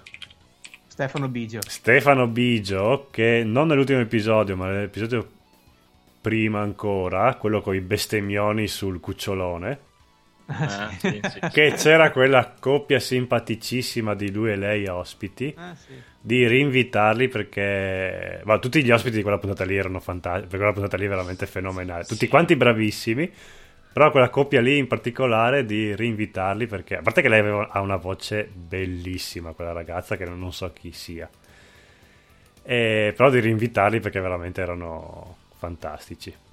Buono, buono. E comunque, eh, ecco, forse lì lo riconoscete. Idris Elba è quello che fa um, Heimdall in Thor, dai, quello, quello che vede tutto. Ah, ok. Ho capito? capito. Quel nero lì. Nero con l'armatura dorata che vede tutto. Mhm. E tutto può.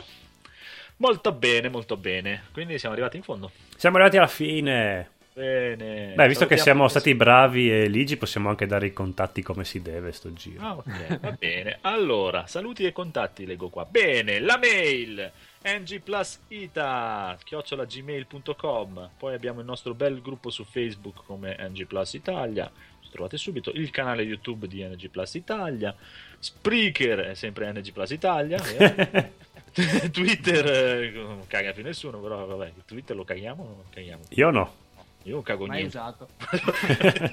non neanche l'account su Twitter. Penso che venga fuori in automatico quando pubblichiamo un episodio sul podcast, ma siccome lo fa in automatico, Può mm, darsi, non lo- Eh, ma mi sa che è collegato con la live di YouTube. Mi sa che quando preparo io la live c'è in collegamento. Sì, anche con. Spreaker penso che sia collegato. Comunque sappiate che noi non lo caghiamo, anche se vi arrivano Ah, le notifiche disattivatele pure tranquillamente senza pensare che noi ci offendiamo.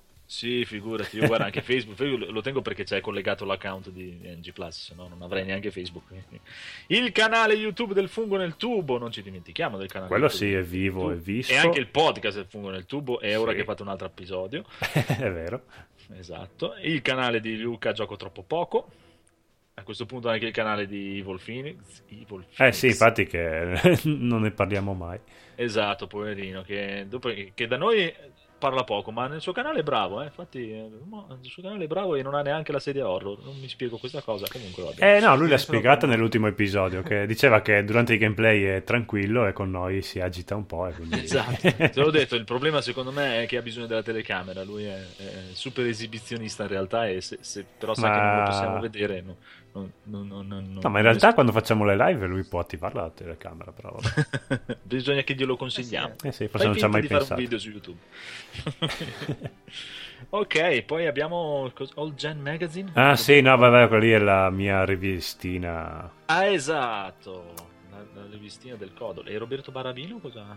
Eh, Roberto Barabino era uno che si era messo a scrivere articoli per Ah, All Gen Magazine, solo che un po', vabbè, lui è comunque anche lui padre di famiglia, quindi mi aveva già pre- detto, guarda, ti faccio... fa- scrivo quando ho voglia, io, ma figurati, guarda, anzi, eh, anch'io pubblico quando ho voglia, quindi siamo, siamo andati subito d'accordo.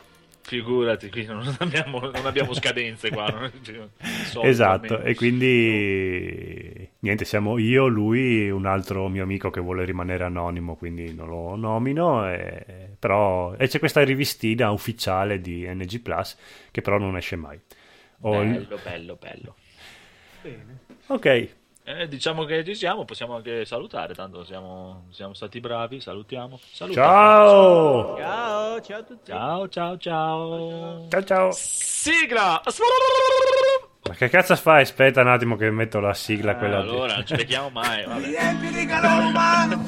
È già partita, voi non la sentite, ma sta andando. Ma soltanto quando gioco a Frogger che Va bene, si gioca con mentre va la sigla, anche se non ci sente Invece Ghost and. Goblin si gioca con due mani e con due tasti. No, niente, vi muto Ultimate e ci sentiamo dopo. Su PSP La si- si Aspetta un attimo che blocco la sigla. tasti. Ho bloccato la sigla per dire che ringraziamo Babic che stiamo sempre fottendo la sua sigla da episodi a episodi, ma finché non se ne accorge noi continuiamo Finché non a... ci denuncia. finché non ci denuncia noi siamo lui e il Raffo perché c'è anche il Raffo che dice due paroline. Bene, ciao sigla! che sono troppi. C'era anche Super Ghosts and Ghost. E c'era anche Ghost and Goblins per Wonder Swan. Era un gioco completamente diverso, con un hitbox da impazzire. Ma il più brutto era sicuramente quello NES che mi fece propendere per Castelvania quando dovetti scegliere cosa comprare. Scelsi di comprare Castelvania e non me ne pentii. E Ghost and Goblins restava sullo scaffale. E altra gente lo comprò e si fece male. Castlevania creò una serie molto lunga che culminò con Symphony of the Night. Di Garashi che adesso l'hanno mandato via per vivere pesca pesci in un barile con una pistola scarica tutta la notte con una benda sugli occhi drogato di oppio. Questa è la vita di Koji Garashi. Intanto sono molto felice perché posso dedicare un'intera rock opera a quell'uomo fantastico che è Aladar, il coautore di Bubble Bobble lo Scave. E forse non sapete che è Aladar, sta facendo Bubble Bobble per PC Engine. Lo so che avrei dovuto dire engine, ma dentro la metrica stava meglio PC Engine. PC Engine, PC Engine, PC Engine. Io voglio dir PC Engine. E il mio amico Golaviano, per esempio, lui dice sempre Prince of Persia. Quando ti si attacca una... Perché non malaccia, a Prince. Quando ti si attacca una pronuncia sbagliata da bambino, ma pa pa pa pa pa pa, lo sapete che vi resta... E poi c'è un raffo che sta a liscia, è tornato, fammi giocare anche lui.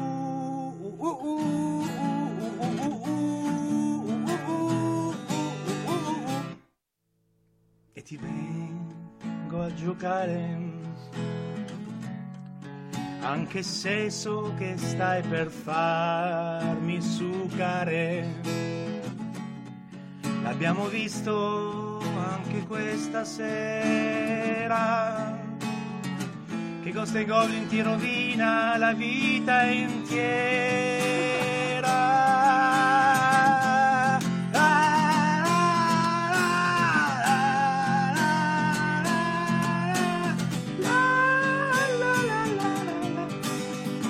Questa reiterazione a succare nasce da un bisogno masochista, un rapimento votato alla distruzione della mia anima maledetta mi porta verso te. Potevo giocare a New Anzi Alan Story potevo giocare anche a Rainbow Highlander potevo giocare a Tetris disabilitando le collisioni. E ti vengo a giocare perché sono un idiota